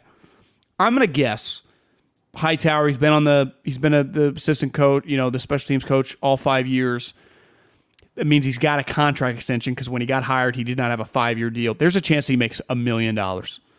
And he is in a business where you get paid a shitload of money to produce. You either produce or you don't. It's why Jason Garrett got fired. It's why coordinators get fired midseason in college football, in the pros. Because if your unit is not getting it done, now Kyle's the boss of the entire organization, and he's friends with this guy. But his unit, time in and time again, continues to royally fuck up. It's one thing. I wouldn't hold it against them if it's like, you know, like their punt return. Like Brandon Aiyuk never has any green grass. Maybe it's just whatever. Brandon, I don't hold that against him really. Because a lot Most of time punt return is a punt punt return like good punt returns eight yards. So that's to me not. Even the occasional kick return, which the Niners gave up one easily to the 40 in this game. They got lucky. Their defense got a sack like two plays later to push them back 15 yards. But it's like, I even give you the occasional, you know, let them out. Instead of tackling them at the 22, they make it to the 40. The, the turnovers guy and the scoring plays are unlike anything I've ever seen. It is easily one of the worst. I, we've been doing this now together for seven, eight years. I've been watching pro football for 11 plus years. It's easily one of the worst individual units on a week in, week out basis, coordinated, like offense, defense, special teams, we've ever seen. It is terrible. I mean, kickoff return, punt, punt touchdown, fumbled punt. It's just something after another. It's like, well, Hasty fumbled it. Well, one, he put Hasty out there, and two, Kyle keeps allowing him to do fucking all this stuff. Like, what is going on? It is. You played the Falcons today, whatever. They are not going to be able. You said that you think they could beat the Packers. No chance they could beat the Packers. Their special team's going to do this type shit. They, they will lose in the playoffs if they have a turnover or give up a touchdown on special teams. One hundred percent. I would bet ten thousand dollars right now that if you told me, John, in the first round of the playoffs, the Niners either create or turn the ball over on the special teams or give up a touchdown, I would say loss because the margins are just too slim in those type games. And I, I, I don't see. I, I would be expecting disaster to strike on Hightower's watch, and I, I don't root. Luckily, in the NFL, he'd still get paid. He's not. He's not Urban Meyer. He's not getting fired. When you get fired for being bad at your job in the NFL, you're not fired for cause. You still get paid. It, it is. It's not even head scratch. It's it's an embarrassment. And and now, like I'm starting to blame Kyle for allowing this to happen. He's the head coach. Yeah, I um I don't expect him to do anything about it. Uh, there have been a couple situations this year that uh you know Josh Norman being one where I thought a cut a cutting the player was was the action he would take. Um, maybe you step in and and uh, have somebody else handle kickoff returns, but he certainly has the power to do that if he wants. Um, I thought the fake punt touchdown against Seattle was egregious. I thought the uh, uh, fumble coming out of halftime against Seattle was egregious. Uh, given that your starting returner had been hurt in that game, that was the game that Trent Cannon got hurt in. So you knew you had a replacement coming out, Travis Benjamin, in the second half. And the number one communication coaching point should have been Travis, you're going to put both arms on the ball. And if you have anyone get close to you, I know you've returned before, but the number one point here is going to be do not fumble the football. Do not fumble the football. But by the same token, I don't know what I, the second time it happened too. I thought it was very good special teams coaching today by Atlanta. The short kick, hasty looking into the sun, didn't know to do with it. Now, my counter would be okay, what would you do if you were them? You have to move your guy up, maybe expect it. I don't know. Maybe that was on tape, maybe it wasn't. But that to me was that that moment was more about getting out coached than the fumble by Hasty on the first return. That's what I was going to say, guy, and that's what I skipped over when I was just reading how you got to demote him. He has clearly become the mark. He's become like like players, right? It's no different than was it you talking or someone talking why you could never Oh yeah, you and I talked about this within the last week or two about you know F1 they have the the racer and the team you know, part of it they broadcast it. Why you could never do that in football, having the headset live, or it just be impossible. It is clear though, and this because it happens to individual players, right? When a when a guy goes down with an injury and a rookie corner comes in, or just Ambry Thomas is in the game, you, you're saying go after twenty, go after twenty. Hightower is now the mark for oppositions like that. Okay, you could even you could convince me, and it's freak fumble whatever. I, I disagree because you put that guy who's had a fumbling problem fucking back there. But you have a roster. A sh- this is your roster. So well, then, you only then so put someone else up. You got to make a decision. Yeah, they've had three returners. And, I mean, they've got returners all over the place. But here's what you cannot argue: that opposing coaches, week after week, Seattle, Minnesota, and and specifically this week because it's unique the way that they popped it up view Richard Hightower as a fucking bullseye on his back, and we're going to expose your ass, and we're going to take advantage of it. And that to me, now listen, I don't see maybe. I mean, teams try can, stuff on special teams all the time against. But the Niners, but the Niners group keeps not handling it well. Right, right, right. But I'm saying like people do it. Like people run fake punts. People do the short pooch kick. They well, we see a lot of fake punts fail. You know. Yeah, yeah, yeah. I'm just saying that I, I he got out. Like the Niners guys have no clue what's going on. Like players freak when just like a, the pooch. It's not even called a pooch, whatever. The short kind of high yeah, kick yeah, yeah. that like the 15. You can if you just watch football like on a normal October day, Saturday and Sunday. Sometimes I guess in college guys they just don't have the leg, but college teams do it as well. Yeah, and, and you can tell like a well coached team knows exactly what to do. You either Peter Peter it, you do whatever, right? I guess in with a kickoff you have to it. You can't just let it sit there because they could recover it. But the guys are coached up what to do. The Niners like everyone's looking at each other. Guys, it's fucking December 19th. We're week 14. They got no goddamn clue. None. So it's like, I am no longer going to keep Hightower. Hightower, uh, uh, they're not, it's on Kyle. Kyle has to, like, I can't even imagine how mad Kyle was. But what's the point in getting mad? Your guy's getting worked. He's getting throttled every week. And it's, it to me would be pretty killer if they lose a playoff game, you agree it'd be hard to stomach, though it wouldn't be shocking because it's happened all season. If they lose a playoff game by five points or something and they give up a special teams touchdown in that game. Absolutely. And I hold my breath every time there's a kickoff return. And the good coaches know. I mean, if you talk to any coach who has any clue, uh, who cares about special teams, they always talk about the percentage, the win percentage that changes when you get a special team score. They all talk about it. So, you know, I think uh, when I look at a good team, usually you have one or two guys that are kick returners coming into a game. Like, ah, if so, if there's a kickoff return, it's going to be one or two guys. They've had one, two, three, four, five different guys. Actually, Kittle, but that doesn't count. They've had five different guys like back on kick return this year, which is too many. But the irony is, the number one guy who I'd say is Trent Cannon has been dicey. But I also think there are different. Th- if I was going to play devil's advocate here, I'd say First of all, I agree wholeheartedly. A special teams mistake in an evenly matched game swings the entire result of the game in the other team's favor. Everything. But I think there have been it's, other. It's, it's almost the equivalent of like in a playoff baseball game, you know, an error where you airmail a first baseman and it leads to a run, you lose two to one or something. yeah, or it's just, if you told me it's the same as if you told me ahead of time there's going to be a pick six in this game, I'd be like, well, that's. Um, but I also think there have been times this year with the Niners offense early in the year where it felt like the sky was falling, and Kyle Shanahan didn't do anything but just keep doing what he normally does, and it corrected itself. this now has the been a long difference is- season though. Of Yeah, the difference is that on offense they have real playmakers, and their special teams guys clearly are not in terms of returners specifically. And we're not just talking about returners; we're talking about getting out coached.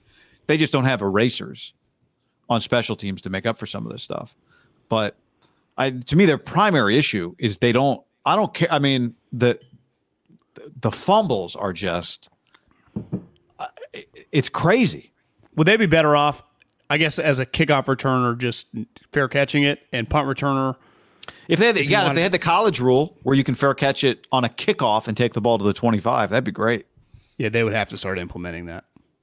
You I would just love that. no- rule. I have, I just I I think this guy clearly he's not communicating. He's just doing a poor job coaching because no one ever has any clue what's going on. It's what it feels like, ever. Uh, and just these pretty basic like like the NFL. This is the National Football League. You're not going to class. You're spending all time and like that kick. Clearly, Hasty had no clue, but it, the other guys were kind of unsure. Like the other two guys, like the up, it just it's just constant confusion. And when you're confusion, what does any coach tell you? From Dilfer, his high school coaching guys to college to the pros, like if you're thinking, like part of being coached up is like I just know what to do. Like when you just watch the Patriots, That they felt to fuck me- up, but they just know what to do, and you just make full speed decisions. I can live with a full speed Yeah. mistake. The Niners I mean, make that- a lot of decisions where they're like on well, they- special teams. John. Yeah, I mean, Jermichael Hasty has returned seven kicks in his career. but he can't be back there. Like that. That's where I go Yeah, back to I- like Kyle Shanahan. I, Put yeah, else. I think it's a. pro- I, I totally. But they're running out of guys. Other guys getting hurt. Trent Cannon's hurt. Even he's made a mistake, right? And it was like, get rid of Trent Cannon. He's their guy, actually, as it turned out. Remember, he made a couple. I don't. Know what game was that where he had the fumble? Oh, and then, Seattle, where he then, uh, picked, he fumbled punt, and Yeah. then he had the pick, the drop. The was it the muff and the pickup, and then fumble again or whatever it was. But in You know, fairness, I he almost think- died. He almost died like last week, so I'd give him the benefit of the doubt. Yeah, he had a long since kind of bounced back. But my point is that Kyle, that was a moment where Kyle could have forced a change and didn't. Um, and I think they've had some moments over the course of this year that have felt like moments to panic. Not that making a change, not that fixing special teams would be panicking, but he hasn't done it. Uh, and I think the mark on that, clearly the mark on that special teams play was hasty. They knew he didn't know what to do, and he acted like he didn't know what to do. and that's and, And that's part of it was that's a coaching, I think part of it was that's a coaching Yeah, problem. I agree. I agree to a to a point. But again, you got a guy out there who's never who's got seven returns in his career.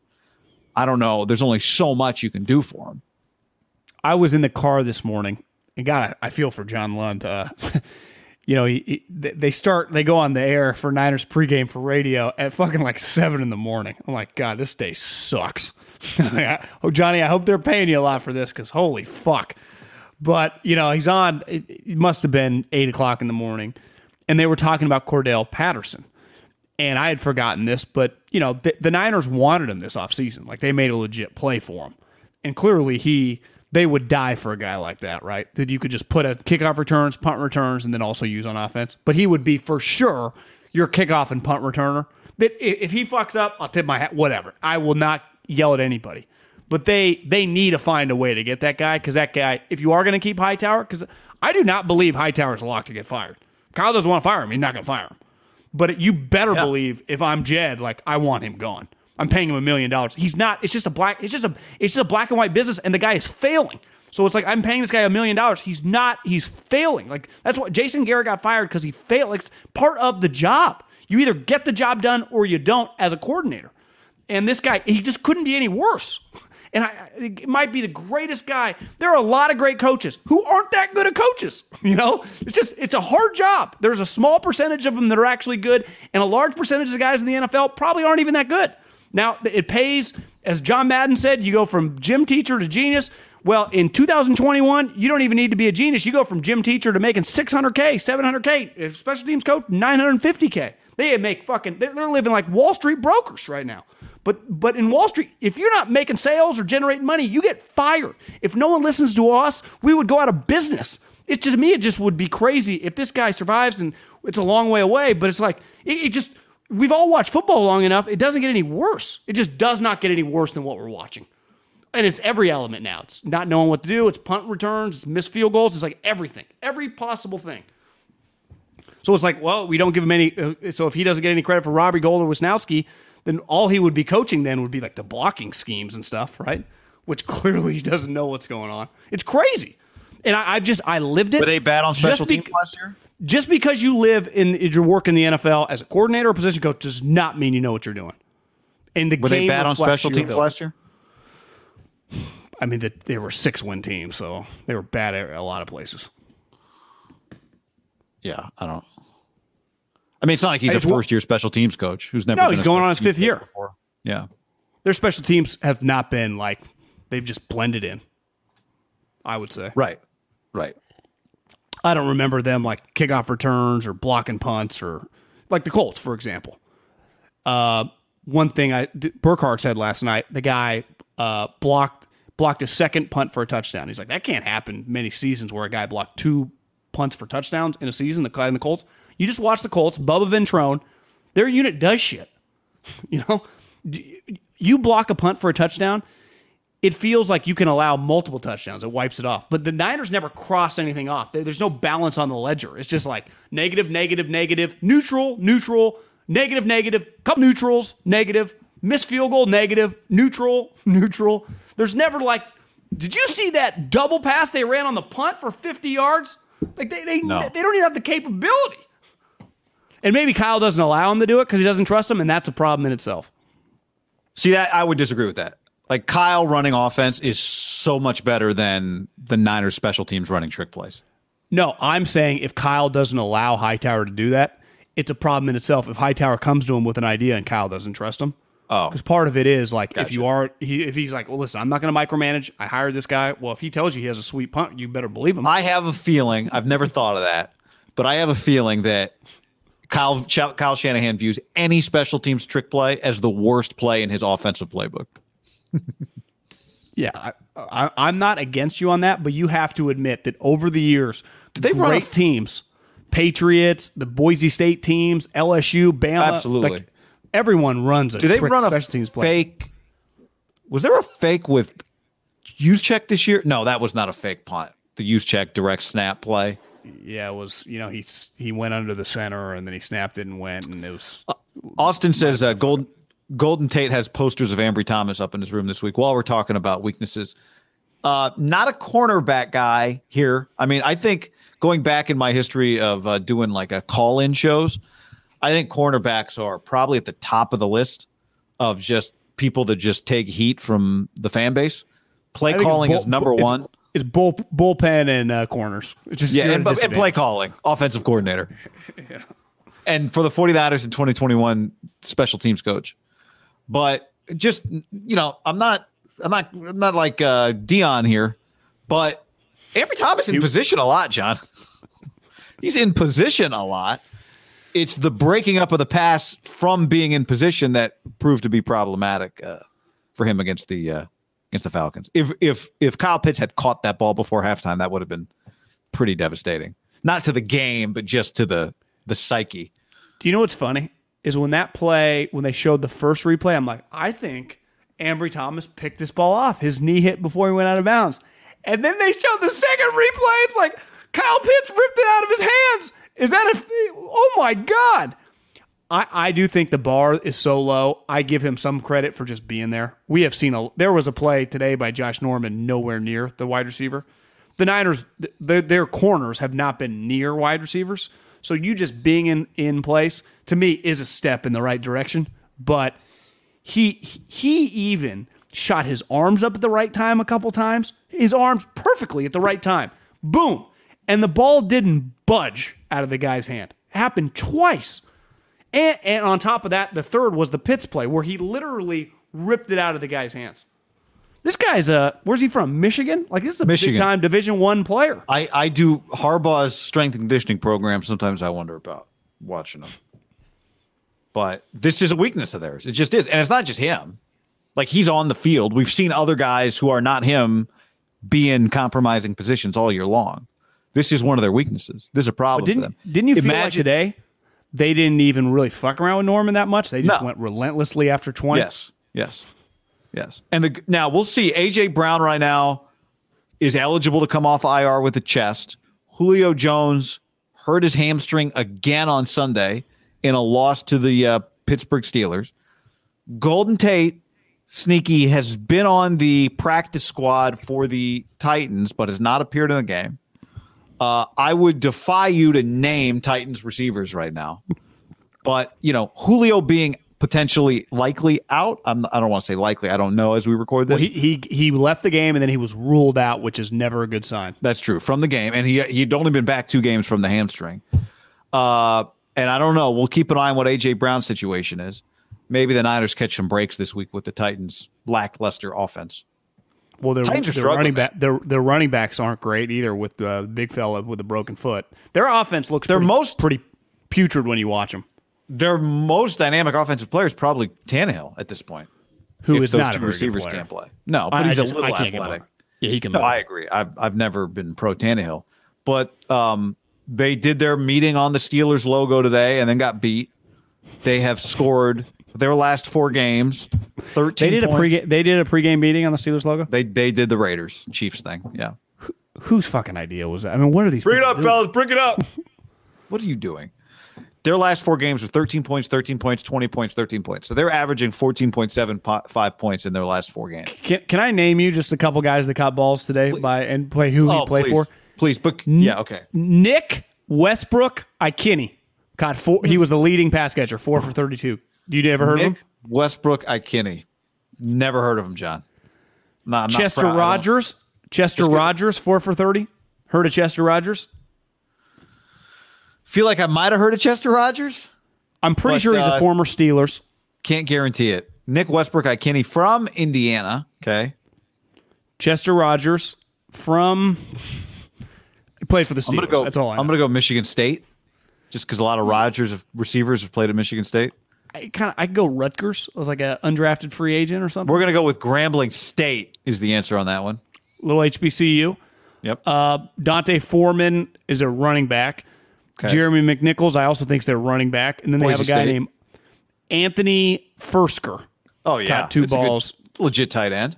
He's been on their team. Dante the Hilliard. I mean, guy, this is. I mean, you're playing. They they are really compromised with their skill. I mean, you're talking about a team that's big three when fully healthy is Derrick Henry, Julio Jones, and AJ Brown. You agree if those three guys were healthy, this game would be a mother. How would you? The Niners, two guys full go. If they were 100 percent healthy, would have no chance on God's green earth to cover either one of those wide receivers. Right? I think I'd run uh, Ambry Thomas back out there this week, John. I would too. The Niners get lucky that they're injured. In fairness, they've had a lot of these situations on the flip side for them playing these games, right? Where they've got into games with rosters that'll look like this. So you got to take advantage of it. But this is, as of Sunday night recording this, could this be like a pick 'em? Are we sure the Niners are even going to be the underdog in this game? We're not. Niners get a lot of just general, major, mainstream media and public love and non-mainstream media love. so they get- might be favored by Thursday. Let's let's guess by kickoff. I I'm going to go Niners minus two. Uh, have you thought about is AJ Brown playing in that scenario? E- either way, my here's my thought. The game opens like Titans plus two, and there is just, or I mean, excuse me, Ti- Titans minus two, so the Niners are getting some points, and it's one of those in like a 48 hour swing where people just fucking hammer the points. I bet the tight. I bet they open at like minus one. And I it closes. So. Yeah, maybe like closes at like two and a minus three. half or three. I could see a huge swing. If AJ Brown by like Tuesday is like, hey, we're just we're gonna wait another week because they're not. The one thing the Titans are pretty lucky is sweeping the Colts. They're still multiple games ahead. Like they're nine and five. So even if they were to lose this game, and then the Titans finish with the Dolphins and the Texans, the Dolphins. Is that a lock win? That's not an easy game, but it'd be coming off No. a long week. But but again, the Titans are John. The Titans aren't scoring points. They're averaging under 15 points per game in the last four weeks. So They're you think not it's possible scoring to, could points. the Colts could the Colts catch them?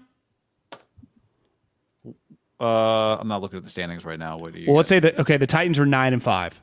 So if they win one more game, they'd be ten, their final record would be ten and seven. But they swept the Colts, so the Colts would have to go two and one to tie them. Now, is the I don't know if the tiebreaker is just straight us versus you, right? Is that the way it works, even in division? I think it's your divisional record. in the division, yeah. Like I just because let's say they both finish ten and seven, but the Titans are like, well, we swept the Colts. I don't think that matters because we've done, seen that before. I think your ultimate, your if we went five and one in the division and you went four and two, we would get it over you. Obviously, the Colts wouldn't be able to go five and one because they've lost. You know what I'm saying? Like Yeah. I don't think just those two games stand separate from the overall the overall six game divisional record. So Right. right now the Colts are three and two in the division, and the Titans are four and one, and they have their last game against the Texans. I think the Titans are almost they just got to win one more game, and they're basically a shoe in because the Colts. Well, it's crazy. it's crazy that it's even this close. They may not- The Colts play the Cardinals, the Raiders, and the Jags. I, but it's felt like the Titans haven't been themselves for over a month, and yet they're still in the driver's seat. It's kind of Well, wild they did. Didn't they start like eight and one? I mean, they had an incredible start Yeah. this season, Yeah, and the Colts started behind the eight ball. and they beat them twice. So and they, they really them Wow. back. So they got really. Imagine if if their schedule had been backloaded with the Colts Titans playing twice in the last month. or even just one of the games was these last three games. What if you told me right now the Colts were hosting the Titans? Remember that game they lost in overtime where Wentz threw that bad pick, but that game Yeah. was going on this up, you know, in two weeks. What would you think? The Colts five, six point favorite? Yeah, maybe more. I mean, if they were at home, maybe Colts just house the fucking Patriots. I, the Colts are playing really well, and the Titans are playing like ass. I mean, like I can't emphasize that enough. Now it's Thursday night. Weird things happen. Road trip Thursday. It's Long I'm trip, saying- long nothing you easy. know, long flight. Nothing easy about it. But the other concern being a lot just when's Elijah Mitchell come back uh, in, in a crazy way. And you've heard people say this for years, right? Players would rather have a concussion than a knee injury because you know you can come back from that concussion in all likelihood in a couple of weeks. But it's not his concussion that's keeping him out right now. It's his, it's soreness in his knee. Jeff Wilson does kind of. Jeff Wilson is just like. Uh, it's weird. He's like always ready. He's not good enough to be among like the top three guys, but he's just over there, ready if you need him, and just always looks the same when you play him. So maybe that settles things down a little bit. He, he is, healthy I, helps think going into the season before he sat down in the locker room and tore his MCL, he is a fantastic three. Right? I think ideally they wanted Mostert to be their one. They wanted one of the rookies to let the cream rise, and then Jeff Wilson to be their third. You know, kind of their just kind of has has experience, knows what to do, and it just shows you with the Kyle Shanahan running backs. Like Jeff Wilson did not miss this game. I I do think it's pretty concerning, guy shattered finger concussion, and the reason is because of his knee soreness. Now, you could be like Al-Shaair, Elijah Mitchell. If this was a playoff game, they could have gone, and maybe that was their thinking. They're playing the Falcons. I would say though, conventional wisdom that is not the way NFL teams operate. Like if you can play, you can play, and if you Yeah. can't, you can't. Like it, I mean, this look is at not baseball, Had basketball. Bosa had a little scare, was good. They're dominating the game. He he still comes back and plays in the game, right? It feels like Kyle. Like you easily could have said, like you know what, Bosa, let's just keep him off the field. We'll get him to Tennessee healthy. That's not how they didn't play the game that way. They don't play. I'm with you. I think he would have played him too. But I'm not even putting that on Kyle. Like I think most NFL coach, like if you're dressed and you're good to go, and the trainer's like he's fine, and the, what do you think the guy? th- This is where I think fans, excuse me, fans want to see their guys play. I think a lot of the media sometimes freaks out. You do understand these players enjoy playing football. like the moment the trainer's like, Nick, you're good. Nick's like, good. I'm going back in. Like you think Nick wants to work all week to like, no, I'll just take the second half off. No, these. If you're Nick Bosa, you like lining up against guys who aren't as good as you and kicking the shit out of them and racking up sacks. You know, that's that's what's fun. That's literally uh, Ray Lewis said it. You pay me Monday through Saturday, Sundays are for free. Like the football, the, the actual playing of the game. When you're good at football, hell, even like Kyle Pitts is fun. You're like, I'm just lining up against this 20 guy. He can't cover me. It's got to be a sweet feeling. Well, I went people back. Underestimate that aspect sometimes with football players. Jay Bilas tweeted the other day a video of his draft night scouting report of Steph Curry, and in it he said, "I can't emphasize enough This guy loves playing basketball, and that's a really important trait. He loves playing. He loves playing. Guys who love better, who love playing, want to play. Guys who love playing, want to practice. Guys who love playing, like Nick Bosa, the the quality of his fitness is just. I, I mean, that's the guy who just thinks Out of this just world. Seems like a guy who Out of this world. If you told me Nick Bosa, a day has not passed since he was seven years old or maybe younger that he hasn't thought about football, I'd believe you. Uh, Not a day has passed without him thinking about football. I think it's what age, Nick, when was the last time you probably went a day without thinking about football? And it might have been, I don't know, pre ability to speak. But When do you think? When do you think the last day? because his dad Shanahan's played fo- football and his brother Kyle- played football. Kyle Shanahan's what 41, 42 years old. When's the last day Kyle Shanahan did not a day where he a football something did not cross his mind? I, I mean, it's probably pre consciousness. Like, like three, four years old. Yeah, range? like once he could, once he was watching his dad, he probably didn't have a day go by. But definitely, I would say like after nine years old, you know, because Kyle was just convinced probably from, and it wasn't that he was drawing plays to co. It was he was going to be an NFL quarterback, right? I don't know if you're aware, but he played receiver in college, John. I don't know if you heard that. That's why he's so hard on the receivers. That's why he I coaches mean, listen, the receivers so hard. I, I don't like football a a hundredth of what Kyle does, and I, I I mean I can't again just thought about it, just something random in my head. I mean it's probably been fifteen years. I'll go to bed thinking about like you know that's that could be a take. you know, you just there's a take. Well, sometimes I'll just be sitting there, and it, might not even be a like a deep thought. It'd be like Dan Lanning, and that's just the thought, like just the name. Let me Google him real quick. It's just how many times have I will I both of us do this. Like I'm just gonna Google this guy. And then you just look at a football reference and a wiki, and one thing leads to another. And the next thing you know, a take just appears. I do it all the time. Oh, this guy was on. This guy was on the 14 Alabama. Oh, oh, th- those other guys were on. Oh, and then you just go down a rabbit hole. It's totally. All right, we talked about the Titans. A couple of. How about this, John? Let's update the Arizona Cardinals, huh? How about this squad, huh? Huh? Cliff Kingsbury and Kyler Murray are now five and eight in their careers in the month of December. They are one and two in the month of December this year. They put forth a gutless performance against the Detroit Lions today. They were 0 for 4 in the red zone. They threw the ball zipping and over people's heads, at people's feet. Kyler, the whole team looked like they weren't about it. Jared Goff played maybe his best game of the year. They now have back to back losses. They've gone from the one seed in the NFC to maybe coughing up the division. And it probably wouldn't be as noticeable if they didn't enter the year four and six in December in the first two years under Kyler and Cliff. I think I would allow them uh, just a mulligan. I would not be hard on them if they had won Monday night. I'd be like, you know, they ended the division. Like, I, I get it. I understand it. You know, they were, they had played, right, thir- 14 games going into, or excuse me, 13 games, and they had won 11 of them. I'd be like, I get it, right? 17 nothing at halftime in Detroit, lackluster effort. To come off for a loss, and let's face it, a loss where you kind of got worked by the Rams. I don't allow you a mulligan type game when you're coming off a loss. That that's unacceptable. And especially like you said, based on their history, that's a devastating. Guy- They were down 17 nothing at halftime. 17 nothing. The Lions defense gets worked like how's that possible? 17 nothing to have Jared Goff just like you said 21 or 26, three touchdowns. I saw him just make some great throws. People are like, "God, mm-hmm. is Jared Goff back?" you got to give credit to the big guy. Like his team, I would say start to finish has played pretty consistently beside maybe a game or two really really hard. Yeah. It started in that first game. They never quit against the Niners. And I would say 90% of their games have been just fight, fight, fight, fight, but under no circumstances. And I get this week, you see, they, uh, I think we had talked about it, but they placed Hopkins on injury reserve. They're hoping to Yeah. get him back. They have played enough games without Hopkins that I, I give zero excuse for that. With Rondale Moore, AJ Green, Christian Kirk, Zach Ertz. When I just read you the Titans line of those guys, Christian Kirk, Zach Ertz, AJ Green, James Conner. Like just those guys is enough with Kyler Murray. The score should be 30 to 12 Arizona. Right? Like it should be flip flopped. You you just that can't happen. That cannot. Not happen. not when the heat's on. Not when it's like it's winning time. And this is again, this is the time of year that you've struggled.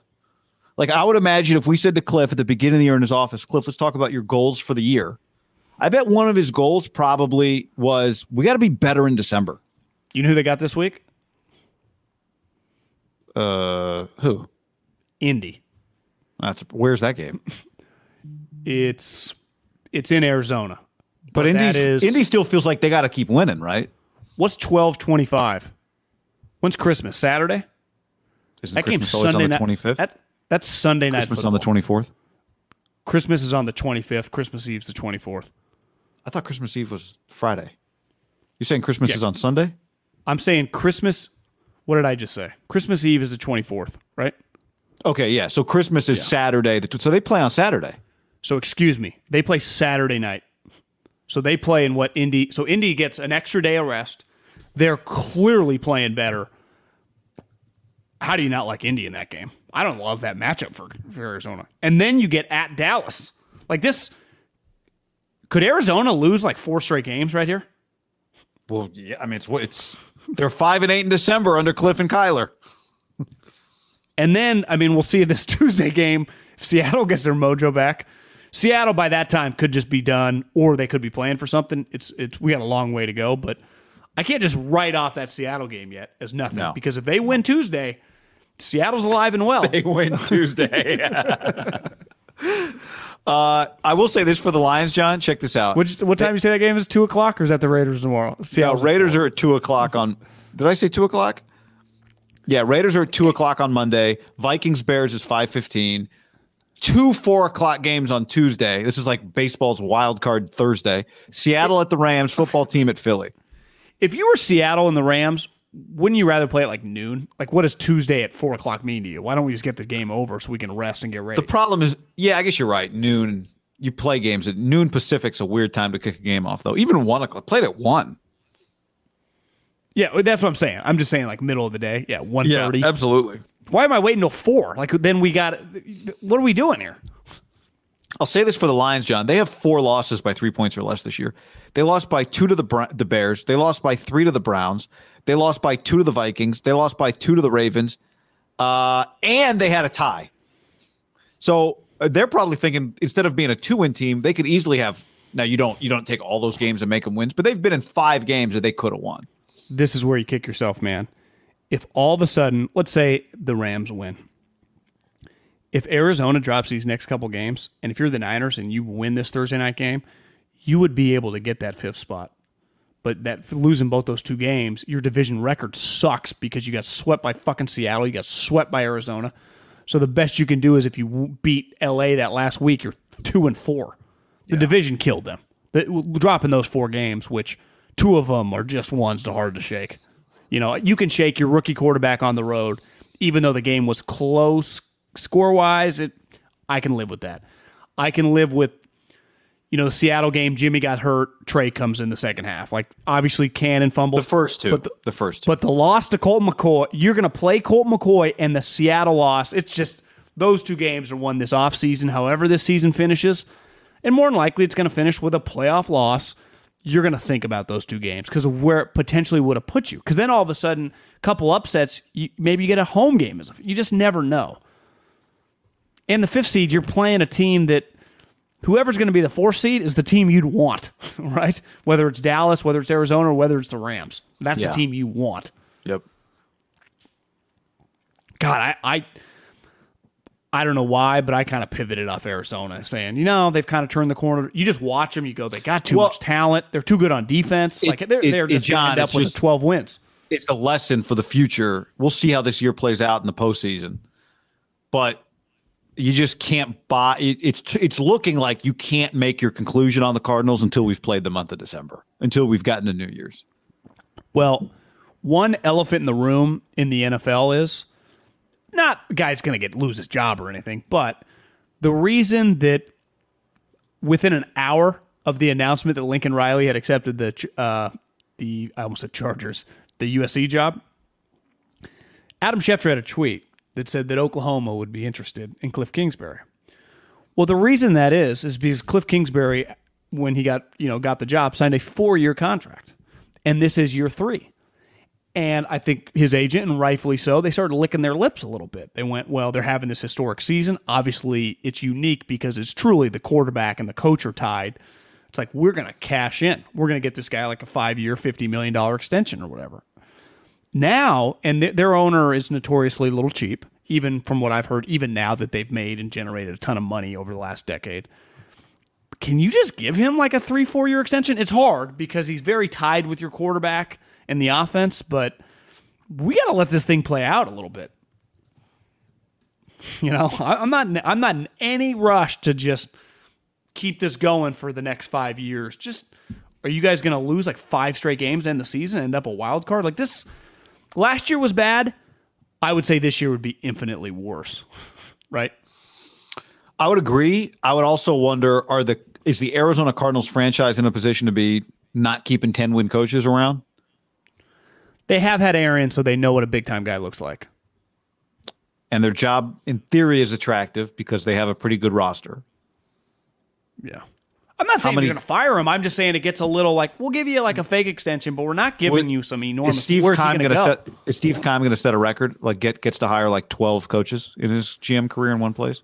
Well, there's a reason the big fella sits next to Bidwell. You know, you got Cliff down there with the players, and you got the you got A lot- a lot of eating just like, popcorn you know- and Jack Coke.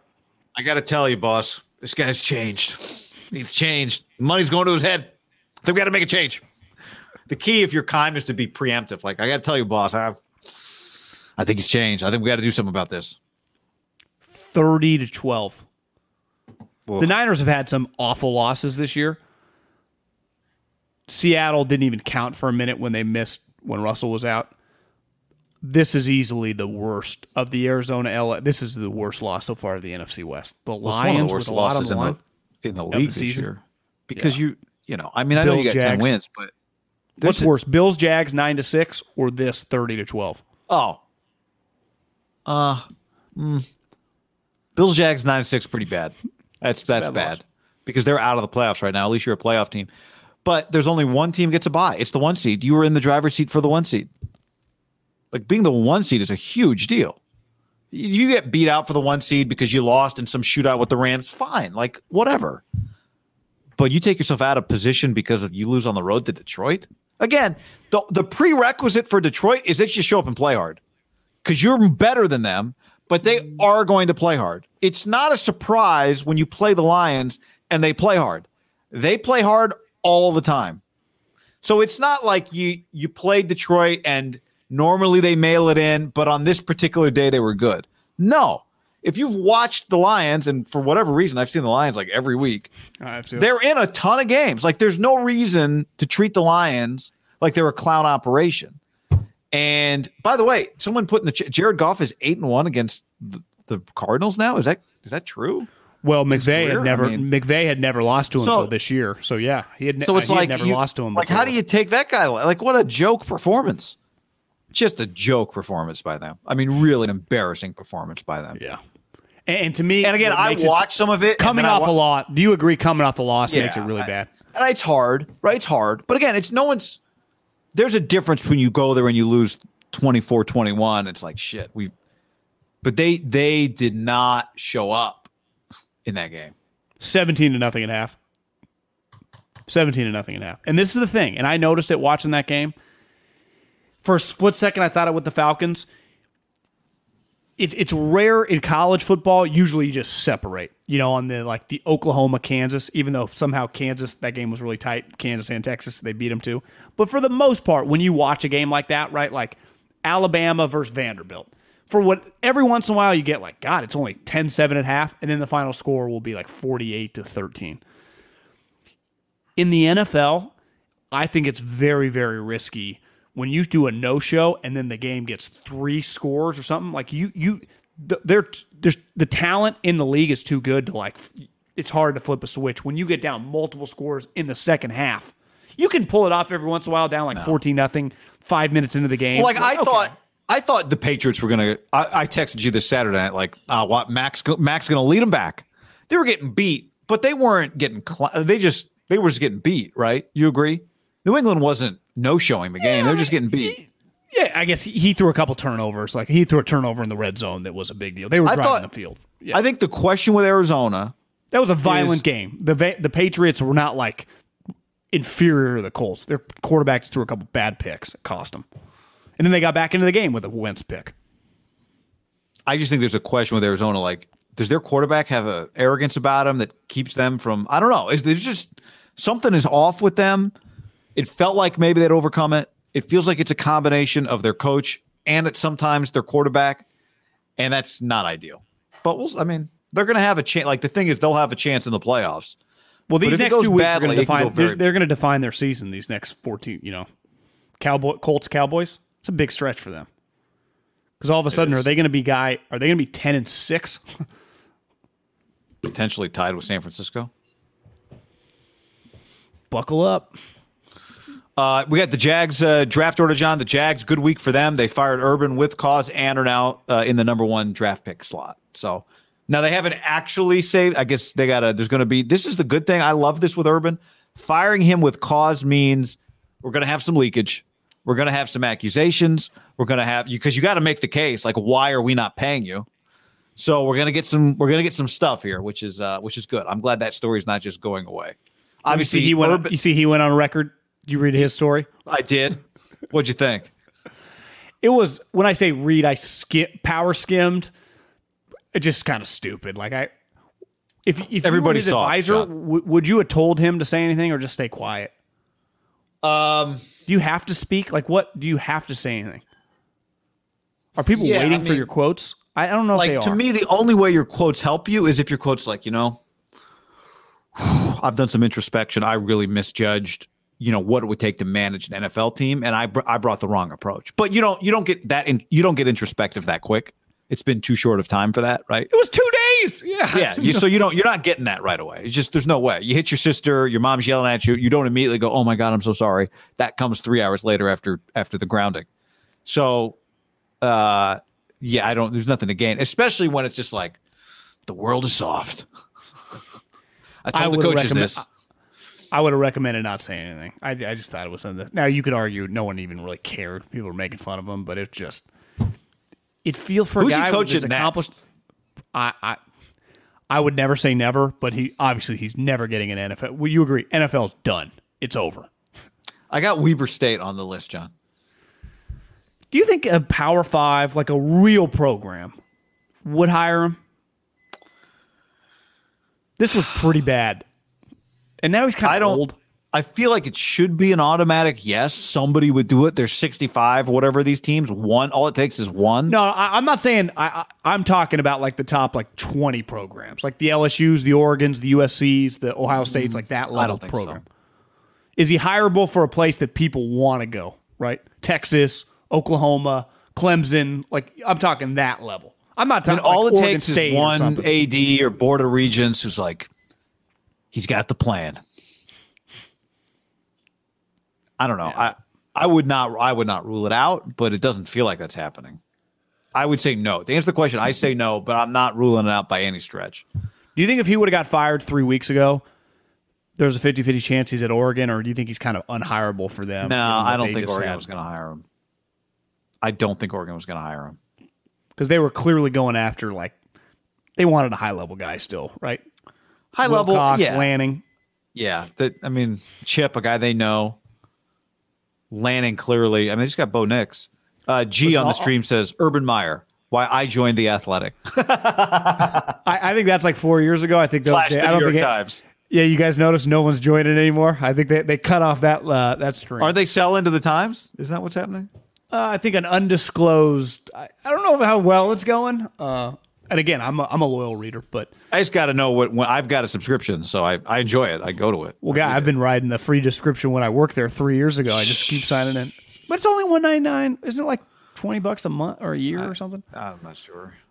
I, I, I do wonder this, like for the Oregon thing, even Chip, for example, who, you know, I think has his flaws, even his lowest point never felt anything nearly what we just experienced. No, I, like I said like the other day, like he won ten games twice in the NFL. No, but I'm just saying, like, the negatives about Chip the personality with other Oh, people. yeah. feel like you know he can be prickly and he's not the happiest guy, but like Urban's like this guy a legitimate bulldozing asshole. Yeah, yeah. Chip's like you know doesn't really want to talk to the media, but his coaches, the coaches who are, if you ever ask like coaches who are loyal to Chip, like they're really loyal to Chip. If you talk to people, right? Oh yeah, Ryan Day's one. If you ask Ryan Day who you're closer with, Chip or Urban, I care. I bet your ass he'd say Chip Kelly. interesting.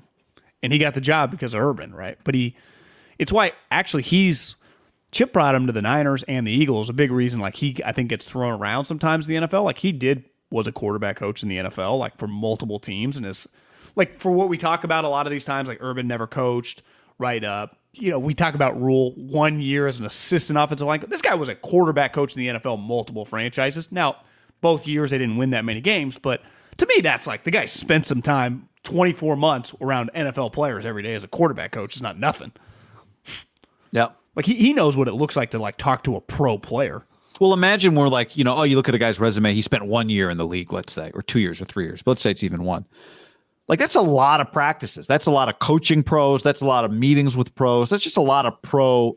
It's not a lot relative to experience, but it's a lot of just interactions with. Oh, a year is plenty of time for a quarterback, an offensive coach, a GM to go, you know what? I really like the way this guy worked. Bill Musgrave get fired? I don't think so. Did I miss that story? I, I didn't think it's for some reason it's got in my head. I, I think he's still there. I don't know why. Yeah, I thought some Cal people were hard on him this year. I, I, I, I thought watching him a lot that he's got. I think he's a pretty creative offensive guy. I think he's a good coach. Well, anytime your quarterback goes pro and every team's going to try to move him to a different position, it's pretty telling, right? Yeah, I, I think it'll be interesting to see what they do at quarter. Oh, they got Jack Plummer from Purdue grad tra- uh, portal.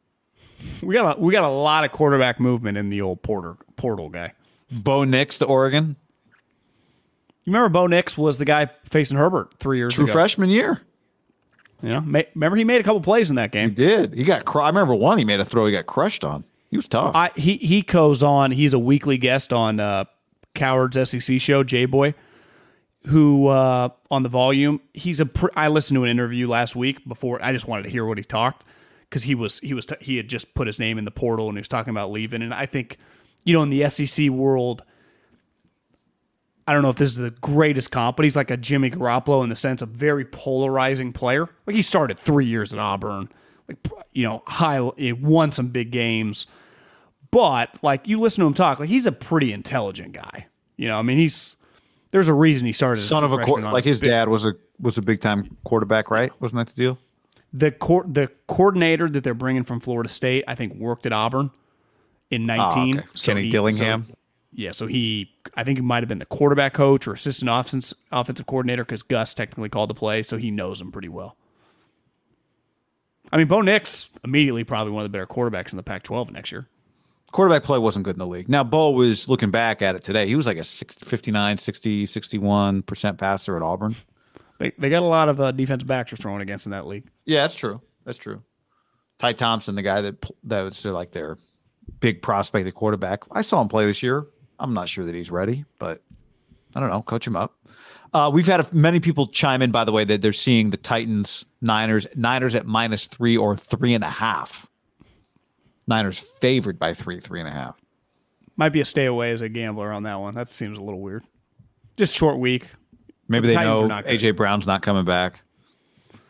I mean, he's I eligible imagine- for the first time this week. What I would do is I would take Deebo, I would take Aiyuk, and definitely Kittle, Trent Williams, Fred Warner, Bosa, uh, Al-Shaair, and maybe Tartt and Ward, and they would just sit in ice baths Monday, Tuesday, up until the plane leaves on Wednesday. We would just do mental reps, mental reps, no on the field, anything beside walkthroughs. And the walkthroughs, you'd have to wear sandals so we cannot run. It would be very light because we are more talented in this team.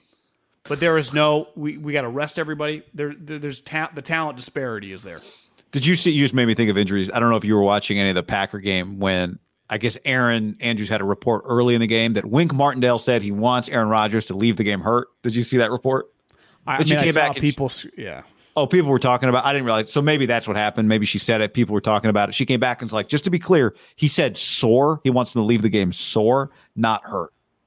Even though deep down, of course, he would want him to actually leave hurt, but that's not what he. Of course, he didn't say that.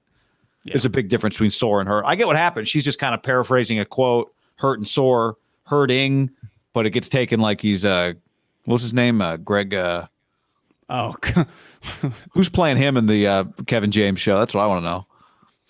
Not Greg. I want to say Greg Robinson, but that's the old No, Syracuse Gre- guy. yes, Gregg Williams. Gregg Williams, yeah. Who who got that role in the in the Kevin James show? See, I think they they pivot from that. He's coaching the kids. There's no like diving into the assistant. I don't think you see many of the Saints assistants or like Reggie Bush or Brees. I think it just goes right to the kids. Kevin James. I need I need I need a Gregg Williams Saints character. Can someone in the stream is Sean Payton coaching this game? Didn't he get COVID a couple days ago? You got the game. I don't know. Did you know while we were doing the show, the Ravens went for two and lost? They came all the way back, scored a touchdown, down by one, went for two and lost against the Packers. I just assumed that they had lost the game because they were down like ten. They went for two to lose the game. Yeah, I got to go back and Why? Why, Re- why does he keep going? Why does he keep? Going I got to go back. And, well, I mean, you know, Warren Sharp is texting him during the game. I just typed in Harbaugh to John Harbaugh. Will have a lot of questions asked about going for two again and not making it. Uh, Cowherd on John Harbaugh. John Harbaugh should get real coach of the year consideration. John Harbaugh trying to win the game right there. Ryan Clark, bro. John Harbaugh has done a masterful job. Harbaugh is definitely go for two here. Yeah, it's just. I mean, they a have, big moment on the internet. yeah. God, I wish I was paying attention. Might have to go back and watch that tomorrow. I didn't watch Uh, the game. I didn't really see much of it. Maybe we do a little. Uh, we'll, well, well, we'll see what comes this week. But a lot going on. We got another shave it or save it to get to this week. Just a busy, busy week. I mean, two games Monday, two games Tuesday. Somebody at the NFL office is like, not the worst thing in the world. You want to post? They should. If I were them, I'd start postponing the game to Tuesday every week. Oh, we, yeah, we got to figure out Tuesday. We got football on. Let's figure that one out. Yeah. And then obviously Thursday we got a late Thursday show because the Niners play Thursday, so we'll be on after the game Thursday. Cool. So, all right, pod. everybody, get after it. Get after this week. Have a great week. Thanks for hanging with us. Save big on brunch for mom, all in the Kroger app. Get 16 ounce packs of flavorful Angus 90% lean ground sirloin for $4.99 each with a digital coupon. Then buy two get two free on 12 packs of delicious Coca Cola, Pepsi, or 7UP, all with your card. Shop these deals at your local Kroger today or tap the screen now to download the Kroger app to save big today. Kroger, fresh for everyone. Prices and product availability subject to change. Restrictions apply. See site for details.